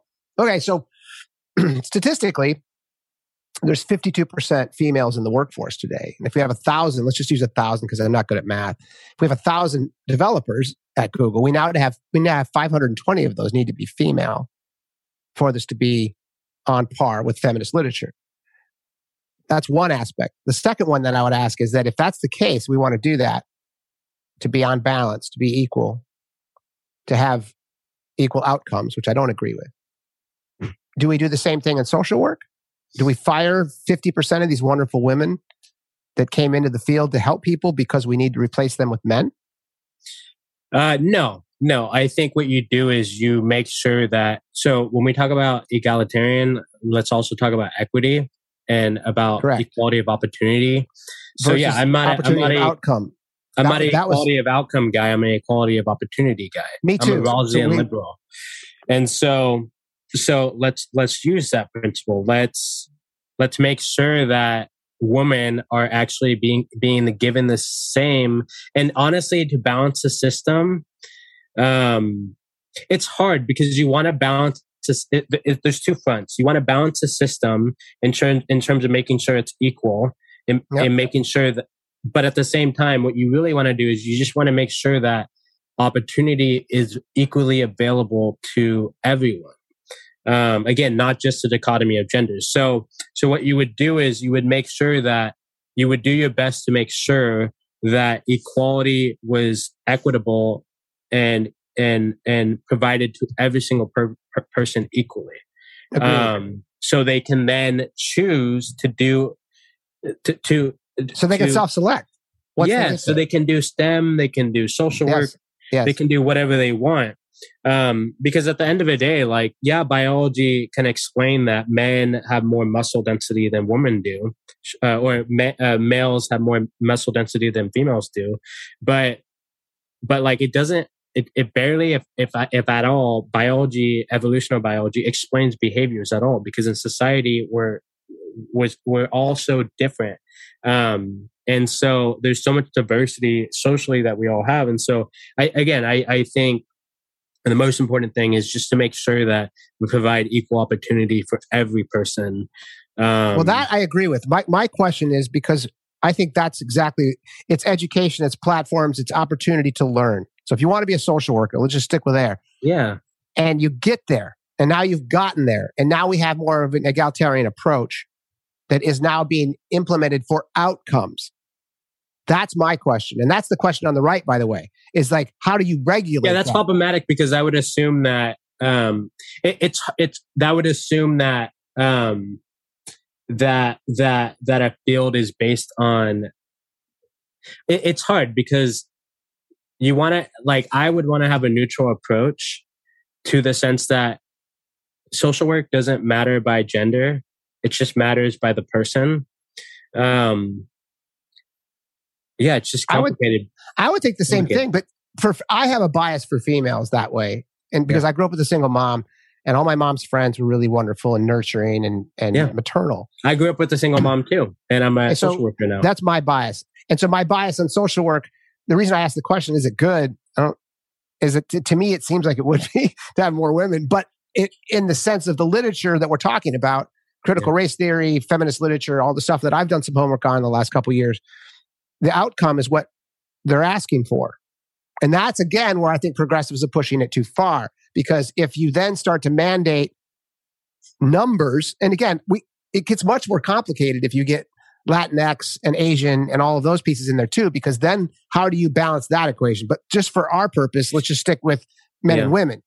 Is that I, I, I think uh, if I can add, I think what I think while you are right that they are saying equal up uh, equal outcome. I think really what they want is they want a fair fucking chance at it. And so they're not actually they're not so stubborn and and and they're they're like they're not like it has to be 50-50 and if it's not 50-50 like this is done. They're more so I want the same fucking opportunity that this person gets. Um I, I think that's really that. the core of it. But that again goes back to language. and that's kind of my beef with, yeah. in, in every aspect because I have so much reverence for words is that if you look at egalitarian studies, specifically longitudinal studies, like the ones they've had in Scandinavia, they've gotten to that point. And this is 30 years in the making now. When you look at if self selected, men are proving to select 20 to 1 in engineering and 20 to 1 in nursing. Those are numbers that are are egalitarian as they could possibly be based on a longitudinal study by liberals, by the way. Yeah. This isn't like a right wing. And there were women involved in this study and they were not happy with the study. This was like, fuck. And this goes, this is what we were talking about with, hey, can we, is there a case study around defund? Is there a case study around, um, you know, CRT? Is there, a, whatever the situation may be? You're like, okay. So that's my question. And that is a very poignant pushback from the right because that's exactly no one has an answer for this that I've that I've talked to. You obviously a very educated young man who cares about this stuff and that's that's where it gets dangerous for me as an older man because if I was running an ad agency again and someone came in and mandated that I had to fire you know 20 people on my creative team who happened to be more male and or I had to integrate gay and lesbian and blah blah blah because if I didn't, then it I wasn't mandated or I was I was in yeah. I wasn't in compliance and I was going to get fined or shut down or whatever it may be. And as I said in my last call with my buddy around CRT, ad agencies don't hire diversity based on moral mandates. I wouldn't think that ad agencies are none of my friends would claim that we're moral when it comes to a lot of the decisions we make. I think we're good human beings, but we also are aware that we're selling stuff. That's our job, right? We're hired by a brand to sell their shit. That's what we do. And it benefits our company if we have a, a gay, a lesbian, a black, an Asian, a white, and then viewpoint diversity as well. So you, you, you want people on the right. You want conservatives because, and again, not, you know, crazy so if we're if we're gonna look at it from a very diverse, uh, the most diverse lens, yeah, we're gonna include. You want conservatives because historically they they conserve institutions, and liberals historically like to blow stuff up and fix and, and rethink it.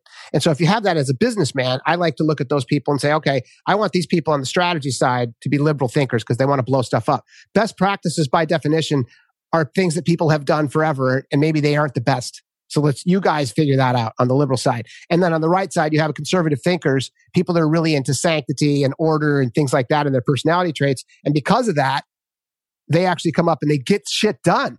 Right. So you're like, those, I want all these people. I want viewpoint diversity. I want ethnicity. I want, uh, geo, even, even geography. Like all these things are really important. And for that purpose, it's, it's in the self interest of the ad agency to have viewpoint diversity because when you're working with a client, you have a diverse group that you're selling to. And if you don't have representation, it doesn't work. And that I love is a microcosm for how I, why I think equity and diversity and inclusion work is so necessary.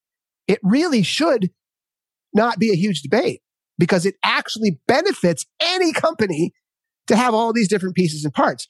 The question that has yet to be answered is how, what do we do with the example I gave you on the social work? What do we do with the nursing as an example? Because most, you know, I, it, nurses are predominantly female.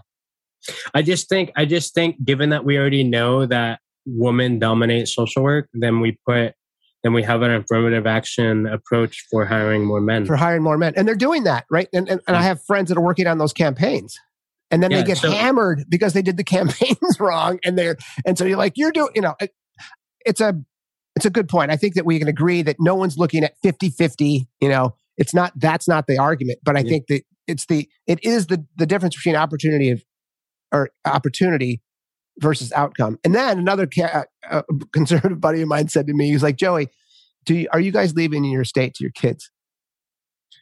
And I said, "Yeah." And he goes, "Okay, then you don't believe in opportunity and equal opportunity either." And I said, Does it go back that far? And he goes, hey, yes. see, see, this is a hard thing, uh, Joey, is when we get so philosophical with everything. And to be really honest, I'm an existentialist. So, like, um, and and I get so philosophical to a point where I'm just like everything is meaningless and like th- like there's no right answer or anything. So that's why that's you know that's why it's hard to have all these discussions because like you know there's so many points of views and there's so many angles yeah. that we're all approaching this from and we may all be right and we may all be wrong depending on how we contextualize it. But yeah i just yeah i think i think the the bottom line for all of us is just to p- provide the same freaking opportunity yeah. for, no, for I, people who who haven't had it historically. I agree and i just threw out the you know inheriting thing as a joke because it, it it does go back pretty far and and it is you know I will admit my kids already have a head start. Like they went to private yeah. schools, they teach they speak two languages, they have loving parents. You know, it's like a it's a very. And by the way, thank you for teaching them different languages because when we talk yeah. about diversity, when we talk about being inclusive, when we talk about embracing cultures, and we talk about be, being of everyone else, that's that's one example of it. Like I'm so yeah. mad that we don't teach like multiple languages in this. Oh, country. it's crazy. They do that in Europe. I mean, there's not most of our friends in Europe speak at least two, sometimes yes. three, four languages, and and, and, and really everywhere in the world, uh, everyone has to learn. For the most part, everyone has to English. learn English, and then they know yeah. their own language. So, um, and we um, just we know through like neuroplasticity studies that it actually benefits children to speak more than one language. Their yeah. brain fires differently, and like we still don't get yes. that joke, you know, which is sad. All right, so when, when you actually educate people, when you actually teach them that they're teach them away from a myopic point of view. They're actually smarter and they're more empathetic. What like what? Wow crazy. Well that is the running like we said before that's the fulcrum to every single problem. Yeah if you look at you know the, the inequality of our life right? There's so many wonderful I, I don't know if you've checked this out but intelligence squared it's a wonderful debate platform that i brag about on every every show. And they have it's a british platform but they have a moderator and then they have four whatever they're debating and against. Yeah. It's polite and they're subject matter experts. So it's not some dick bag, you know, talking about like how the virus is. is it's, not, they, it's not Charlie Kirk debating right. about well, it's, it's not it's not our friends from high school who flunked science talking about vaccines, right? Yeah. That's the kind of thing that drives me crazy. it's it's it's one of those things where I know I flunked out of chemistry, so I'm not going to really chime in on the efficacy. I flunked out of chemistry too. nice. so yeah, so I'm not involved in that debate. But when it comes to you know education being the, the, the centerpiece, it's all of it. Because if you, they, even climate change, they talk about if, if we could educate 50% more or 50% more of our population had a college degree. Yep. And this is only the United States though. the climate change discussion wouldn't even be a discussion. It would be what yeah. do we do with it? Yep. Right? What do we do with it? Well, and, and, I, and I'll add experience too. If you're not experiencing climate change, why the fuck would you think about it? So education. Well, I would also. Add,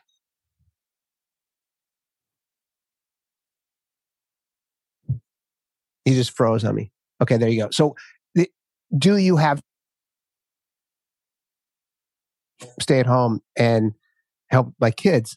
And then I authored my book, and now I'm doing this podcast. So I have like all this free time and that is a place of privilege, right? There's not a lot of people that just leave their career for a couple years to do what I'm doing. So that is a place of privilege. And that's another piece when it comes to education. How much time do you have to think about these things? Like my mom, when I oh up, yeah, you and I are so privileged in terms right? of having the oh. opportunity to even learn about things. Yeah, and and, that my doesn't mean other people don't. The people who don't get to go to college and all these things and stay at home don't learn. It's just like it's just they don't have I just when you're worrying about how to feed your child next, and when you're worrying about um, are, are you going to be able to go to the doctors because you have health insurance? You just you don't have the opportunity to think about um, capitalism. You, well, that's my mom as an example, and it's a microcosm. I think of what's wrong is that you don't you don't blame someone for navigating the boat in the wrong direction when she's bailing it out, right? it's just like my mom was just emptying water from our little boat the whole time. And so people are like, why did you navigate towards a capitalist structure that made more sense? And you got educated, then you got a better job, and then you blah, blah, blah, blah. My mom, you know, just didn't get that. Yeah. And I watched her work really hard in menial jobs. She cleaned houses for the last 10 years of her life. And it was just one of those things where I'm like, okay, they don't have time. This whole section of people doesn't have time. And, and maybe UBI is a great inroads to our capitalist structure oh, discussion. Oh, hell because, yeah. Right. I, I, I know Andrew Yang kind of brought that to the fore, right, with his political yeah. campaign. And I just witnessed. Yeah, he's trying to start a new political party. I like him. I don't. I, I, he, the sad part about him is that he has he didn't have enough charisma to, to, get anywhere. But and I don't mean that as a pejorative. He's a nice guy. He just yeah doesn't have you know the the political. He, he's a he's he's a he's a uh, yeah, he's he's uh, he's very more um, introverted than he is, you know, salesy. And I think it, sadly, you kind of have to have that JFK, you know, charisma in our culture to be looked at. But yeah, UBI, or, Obama or you know, well, yeah, I mean, Obama just the charisma just Talk poured out of him. Well, same with same with Bill Clinton. I was at yeah. a, I was at a fundraising dinner for Bill Clinton in 99, 99, I guess, and and he walked into the ballroom and it was like boom. I mean, it was like his it was out of hand.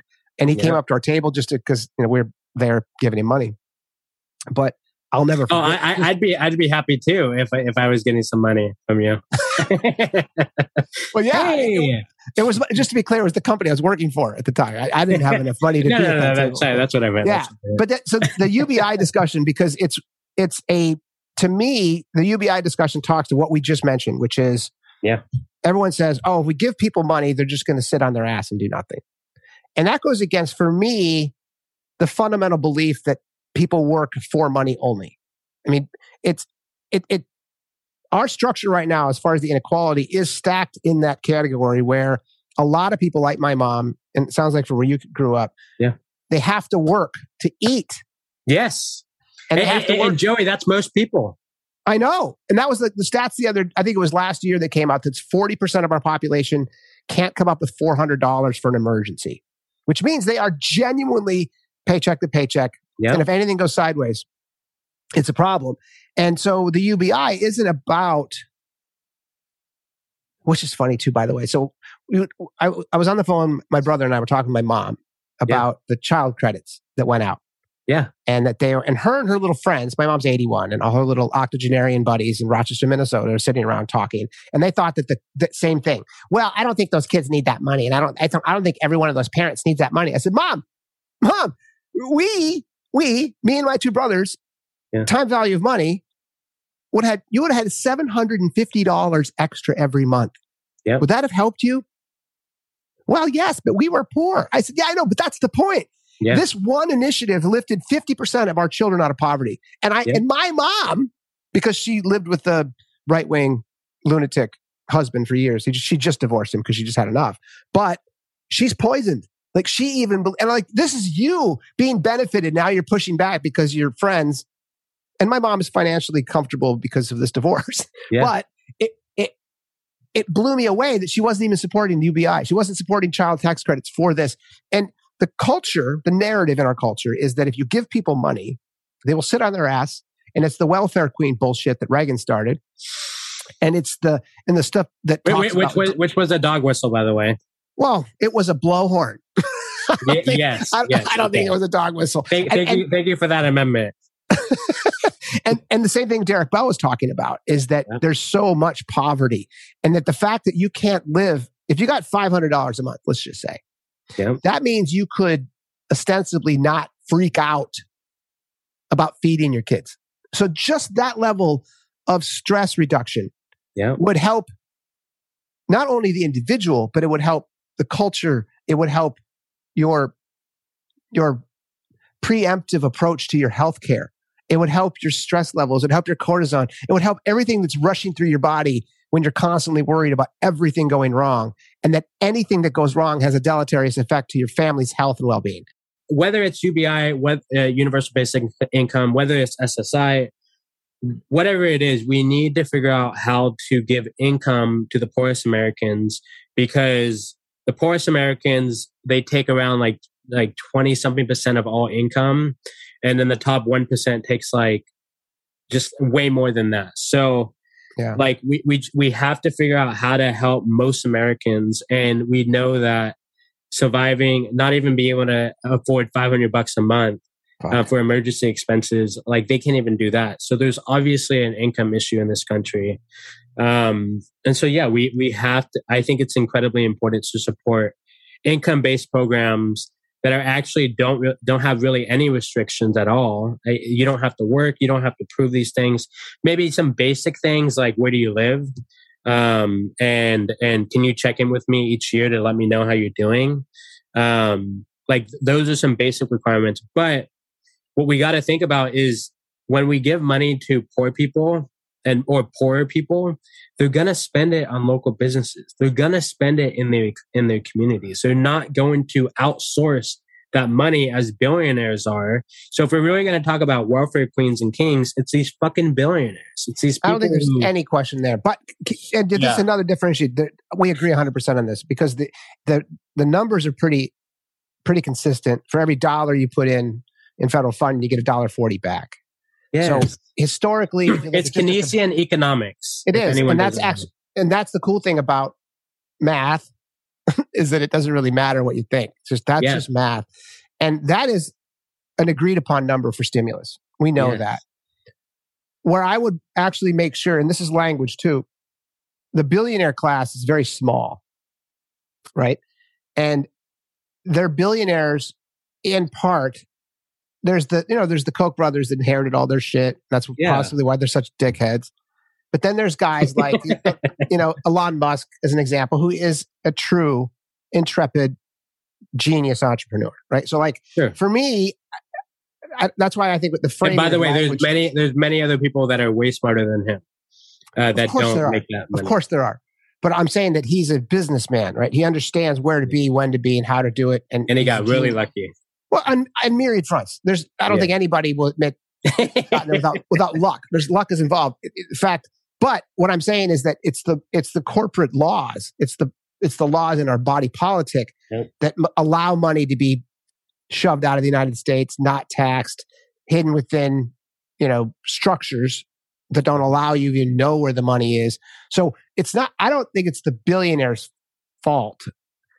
And I've I've had this discussion with Brett McIntyre because yeah. I love him, but he goes after the billionaires all the time. And he says that billionaires, all billionaires are corrupt.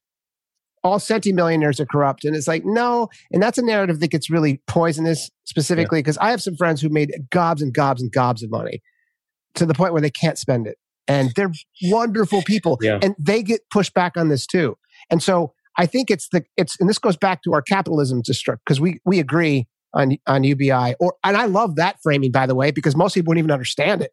Yeah, just like let's just chuck it into SSI or SSBI. Like done. Like perfect. Yeah. I would love because it's, it's, already it's already it's already there. Also. Yes, and I love that. That's a great approach. Capitalism. how do you feel about what is I know you, I don't think you and I said this in my email to you. Yeah. A lot of your brethren, your iGen, people of your ilk at an educational level are very upset with capitalism. There's lots of talk around communism. And even in some of the intersectionality training methods, there's books with the sickle on it. It's like it's it's yeah. gotten to a point where you see this in the zeitgeist. What is your belief on capitalism? Can it be regulated? Because that's to me, that's the problem as a businessman. I just it needs to be regulated. It's a fucking Ferrari with no brakes. It's a problem. What is your thought on capitalism and and or its replacement and or its remedy? So I want to say it's immoral to be a billionaire unless you're giving all that money away. Um, and same with multimillionaires. Uh, and the reason why is because most of us are dirt poor, relative. So, uh, and and and we can explain that away with ignorance. You know, if if you're super wealthy and you never see people dying and starving and being hungry, I, I get that. But I think it's immoral to be a billionaire given the context of most people. Um, so that's first thing. Now, well, most of those guys are giving away ninety percent of their wealth. Even Zuckerberg and Warren Buffett and all those cats, Mike, you know, Bill Gates, they're giving away that money. So that that is that's again, that's what I was addressing with Brett. I'm like, come on, dude, don't use all and always and never because those words are really powerful. Well, it, it's that, but it's also just like you know, like it, it, see see that's hard for me because while they are giving away a lot of their wealth, they're still in yachts, they're still in these wealthy dinners, they're still. I mean, they're they're they're, we, they're in a different class and I think it's immoral to be in that different class when people are dying from food malnutrition. I, so, I, and I don't know where the excess is, but I would, that would be the. Yeah. I would say that if you buy a five hundred million dollar yacht, you know, and then that's there's something there that seems to be off for me. But again, I live in the biggest glass house in the world, and I wrote a book about being about being a douchebag. So I I am a douchebag yeah. and I own clothes that no one should own. And I've, I've had yeah. cars that no one should own because so there's where is that equilibrium? I have no idea because well, and me, it's hard. It's hard because we're, you know, with a capitalistic system, we have to work so hard for what we, for what we get. And so, so, so there's a sense of ownership of our private property and what we sure. want to do with our funds. So we always have to be sensitive to that. But it's just, yeah, it's just to me, um, seeing what my clients go through every day, uh, they again they're all formerly homeless. Yeah, it's just it's just hard for me to to accept the reality of being a billionaire. Um, and who knows? I could be envious. There's a lot of things eh, that we can consider, but I just, to me, it's just, it's just there should be no excess when there's um, when there's not enough for people. For I, I people. believe that in my heart, but I also like I would push back on my kids. So here's an example. I think the world's going sideways, right? I think it's in trouble. So the more money I can put in my kids' coffers to say, you know what, guys, go out and do something good. You don't have to get a job that you don't like, right? Yeah. I've explained that to them already. Like you go out and do what you love. If you want to, you know, Kingston wants to be like maybe make Legos. I mean, they're babies, right? These eight, nine years old. They don't know what they want to do. But when I continue to drum into their brains, do what you love. And I said, it doesn't matter what you do, but help people. Yeah. You guys are both really lucky. Now, that's all they really understand at this point. You're really lucky. And I want you to take that luck and go help other people. And they're like, okay, daddy, that's the idea behind it. So for me, as their dad, I want them to have enough money so they don't have to fucking freak out like I did my whole life. Yeah. About money. And so I don't know where that number is. You know, so yeah. is it, is it, is it, is it 20 million? You know, I don't, I don't have $20 million, but I'm just saying, is it, is, is it one of those things where I, I don't know? Because if I had 20 million, I don't think I'd give it away, to be truthful. I'd be like, guys, here's 10 million each. Figure it out. I put it in a trust fund, take care of your family, and then go help the world. But that's that's where that thing gets really weird for me. Is like, you know, where do I, I think it's, I think it's less about numbers. I think it's more about just making sure that people who are who are suffering and struggling have their needs met. So, so I get that too. But I drive to school every day past yeah. hundreds, if not thousands, of really fucked up situations. Yeah. And I could possibly go out and help them right now. Yeah. But yeah. And, and, and honestly, honestly, that's what we should really all be doing. But it's where, but I will say the reason why I don't do that uh, is because I'm fucking selfish. And I Me think. I think the reason why we're selfish is Yeah. because of our capitalistic system. It's embedded in us. It teaches us to it teaches us that we literally have to fucking scratch for what we have. Everything. And and most of us are are actually most of the people who are successful. So when we talk about uh uh Bezos, when we talk about Musk, when we talk about Bill Gates, none of them started off in poverty. I, Nope. there- there's it's like it, it, it's like almost an anomaly to start off from poverty and become a billionaire or a millionaire. So generally, when you're impoverished, you're you're you're likely going to stay impoverished for the rest of the uh, uh, from generation to generation to generation. I'm pretty sure there's statistics on it. I can't cite There one. is. Well, I can because the, the, the out of the quintile, you have a four percent chance of jumping from abject poverty to poverty, Yes. and from poverty to lower middle class is eight, and it continues to go up. So, like, if you start out where we did, like, I'm one of the anomalies that actually got out, and I got out based on luck Yes. and the fact and the fact that I have unbelievable characteristics in our society that work well. well, and, and our I'm and a our mothers, salesman.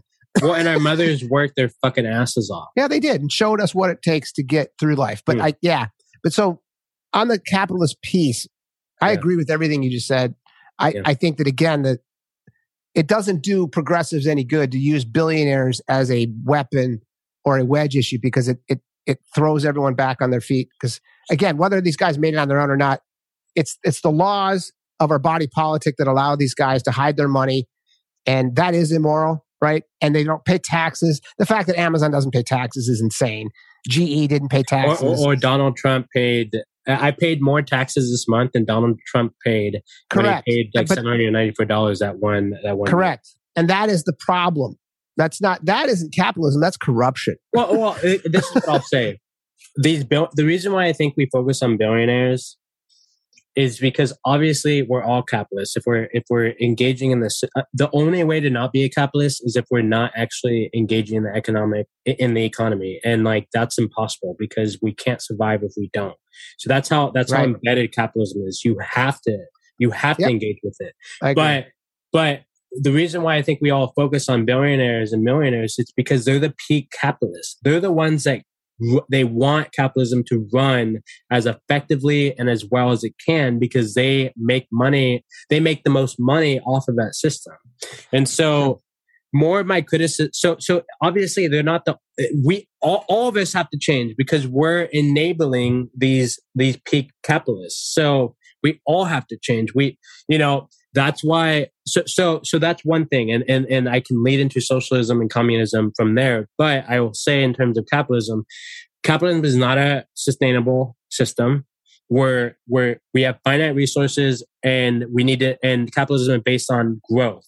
And so if we're if we're based on growth with finite resources we're going to run out of resources and then you know in california we may like like we have a huge water issue and in the future, we'll probably have water wars if we continue to have this system because the, the lead capitalists will own all the fucking water and then they'll, they'll, th- that's, that's more of a hypothetical. But what I'm saying is that the, the system of capitalism is unsustainable. So that is my biggest critique of it. And it's literally destroying our climate. Um, because it's it's trying to extract as many resources. And not only that, it's about growth. So if you and I keep buying more and more and more and more, and then the the garbage in our oceans continue to get bigger and bigger and bigger and bigger, and it continues to implode all of our ocean water, that's going to completely destroy our entire ecosystem, and we're all going to die. Um, the more our our our atmosphere and our climate is being destroyed through pollution, we're not going to have the means to survive because our entire ecosystem is going to be destroyed. So I got that. Have you heard of Eric Weinstein? uh, I have not. Is he a deep ecologist? No, he's actually a mathematician. And so the reason I brought that up is that he's someone that I've been following lately. He's Bret Weinstein's brother. Bret Weinstein was the professor that was outed at Evergreen. Yeah. his, they're both academics and they're both really, really smart and they're both liberal. So I bring that up for a reason. He says the same thing. In a microcosm, he thinks that capitalism, socialism have to kind of get married. Mixed economy. Yeah. And this is a mathematician, right? So an undergrad at UPenn, MIT, mathematician, just off the chart smart. He's the managing director for Peter Thiel Capital. And he talked about this and he said the same thing you did. Capitalism itself is, is in a problematic state because it can't continue to grow because that's what capitalism is. Everything's measured at GDP. And the problem there is that we can't continue to grow. And he uses education as an example. And he says education 40 years ago was where professors printed PhDs. And the system itself is based on that because it's free labor. Yeah. Right.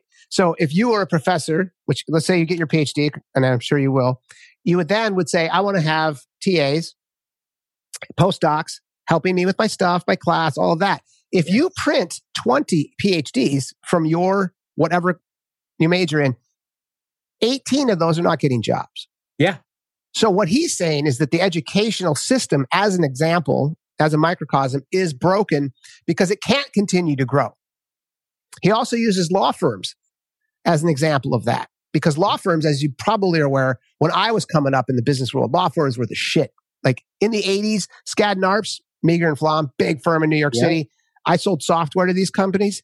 These guys were making $2 million a year as partners. And this was in the 80s. That's like real money, right? Yeah. It, it, and if you if you've witnessed the decimation of the industry of law, that's because that has happened, and it's happening now. There's too many fucking you, lawyers. Wait, well, not only, but you can't make them. There's not enough work for them. So if you yeah. have a partner and you bring in all these associates that aspire to be a partner, they can't all make partner, and because they can't all make partner, it's a pyramid scheme now. And he's saying the same thing about the education. PhDs are a pyramid scheme. So I agree with you on that front. So yeah, so it's just people get scared of the word socialism and communism and and all these things. Um, you understand why, right? I mean, because yeah, like I know I understand why, and what, but in my mind, we, there's never been a communist nation in the world, and the reason why I say that is theoretically, in order for communism to exist, it has to be a collective action uh, of everyone agreeing to that system. That is what a truly right. communistic system is. The purest form of democracy in which everyone agrees, basically, but but economically. Right. Let me ask you this: When you talk about social democracy, um, is AOC on that camp, or is she still a capitalist in the sense um, that you um, talked about? Because she seems she to me the most progressive. She seems to be one of the most progressive candidates we have out there, right? Yeah.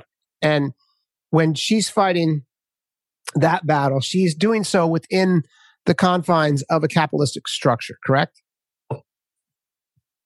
Well, yeah, because it's the dominant structure. Right. And I, so I, don't think she's ever identified as a social democrat, though. No, she Democrat. She's a democratic socialist, much like Bernie. So that yeah. that's again why I was. It's cool. Thank you for differentiating those two because that's a that's that's important. And then specific to your experience and what you're doing in Sacramento, do you see, is your generation and people that you are working with, is, is this a consensus that people think this is where we need to go or, or no, no. I mean, I can't speak for everyone because I, you know, it, it's just impossible to do. But I will yeah. say that, like, you know, I think I'm just as unique as everyone. But I, yeah, I don't, I, I don't think people. um I haven't found my niche yet in terms of people who think like I do. Uh, specifically, because you know we're again we're all liberals, uh, and well, at least my political group is, yeah. and so we're we're we're so diverse in our thinking. But but I do I do think there's a consensus in that capitalism is not sustainable. I will agree with that, and I think that part of what you're getting into, and the reason I brought the communism piece up is that I had this discussion with Brett as well and I know he's gonna he watches this and be like, dude, you can't talk about me. but I love him, and he just we just dis, we just disagree. Hey, Brett. Hi, Brett. Is that when I bring up communism to him, you said the same thing. Is that we've yet to ever have a true theoretically driven communist experience. Yeah, Be- because because as Marx explains it, communism is is when socialism uh, is fulfilled. Correct. And that's what that's what Richard Wolff talks about too, right? So I get that because I've done some homework on it, but the the one that is an argument which I get, but where it comes from is that you look at, you know, Mao, you look at Pol Pot, you look at Stalin, dictators. At, they're all dictators, and that's what happens in this communist structure historically. It doesn't mean that it it could be, but that's the utopian argument on the right is that you can't replace anything with the utopian vision because it just doesn't fucking work. Right. And, and communism has never worked. And if anybody like Alexander Solzhenitsyn talks about that in his book, right, the, Archip- the Gulag Archipelago, which to me was the most riveting and gross example of communism ever. And that was, they're all bad.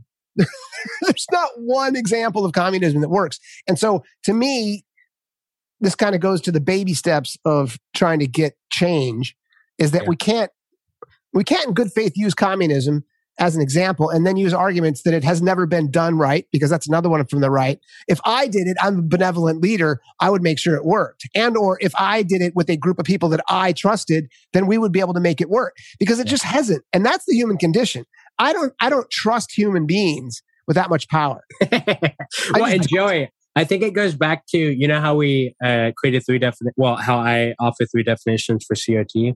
Yeah. I think it's the same thing with communism. There's an academic Marxist or Correct. Mark Karl Marx point of view of what communism actually is. And conservatives aren't having that conversation. They're having the conversation of the cultural narrative of what it is. I um, agree. But that's also right. why I think the word is poison. And yeah. Poisonous because historically it's fucking poisonous. But, but hey, when conservative, but conservatives know how to poison words like true, racism. True, true, true. Yeah, yeah, exactly. So, it's like it's like it's like knowing how to buy that and like say, okay, yes, like we need to figure out a way to communicate with you because you are we're community at the end of the day. It's been fantastic, dude. We've been on the two hours and 24 minutes. So let me just say this. I look forward to watching you get your PhD, which I'm sure you'll probably do. I look forward to watching what you do with the young Democrats of America and the social Democrats and the progressive Democrats and the Hispanic Latinx caucus and your young Democrats of America. Kudos to you for all that you're doing. You're doing great work. I think you're a fine young man with a big brain, and we need people like you out there. And thank you again for your time and energy today because we didn't know each other from Adam, and you left your job today with your jobs with your boss's permission to come and talk to some dude on a podcast about solving all the world's problems in two hours and 26 minutes. So I really appreciate your time today, dude. And we didn't get to talk about uh, Texas abortion law. So dang oh, it. Next time.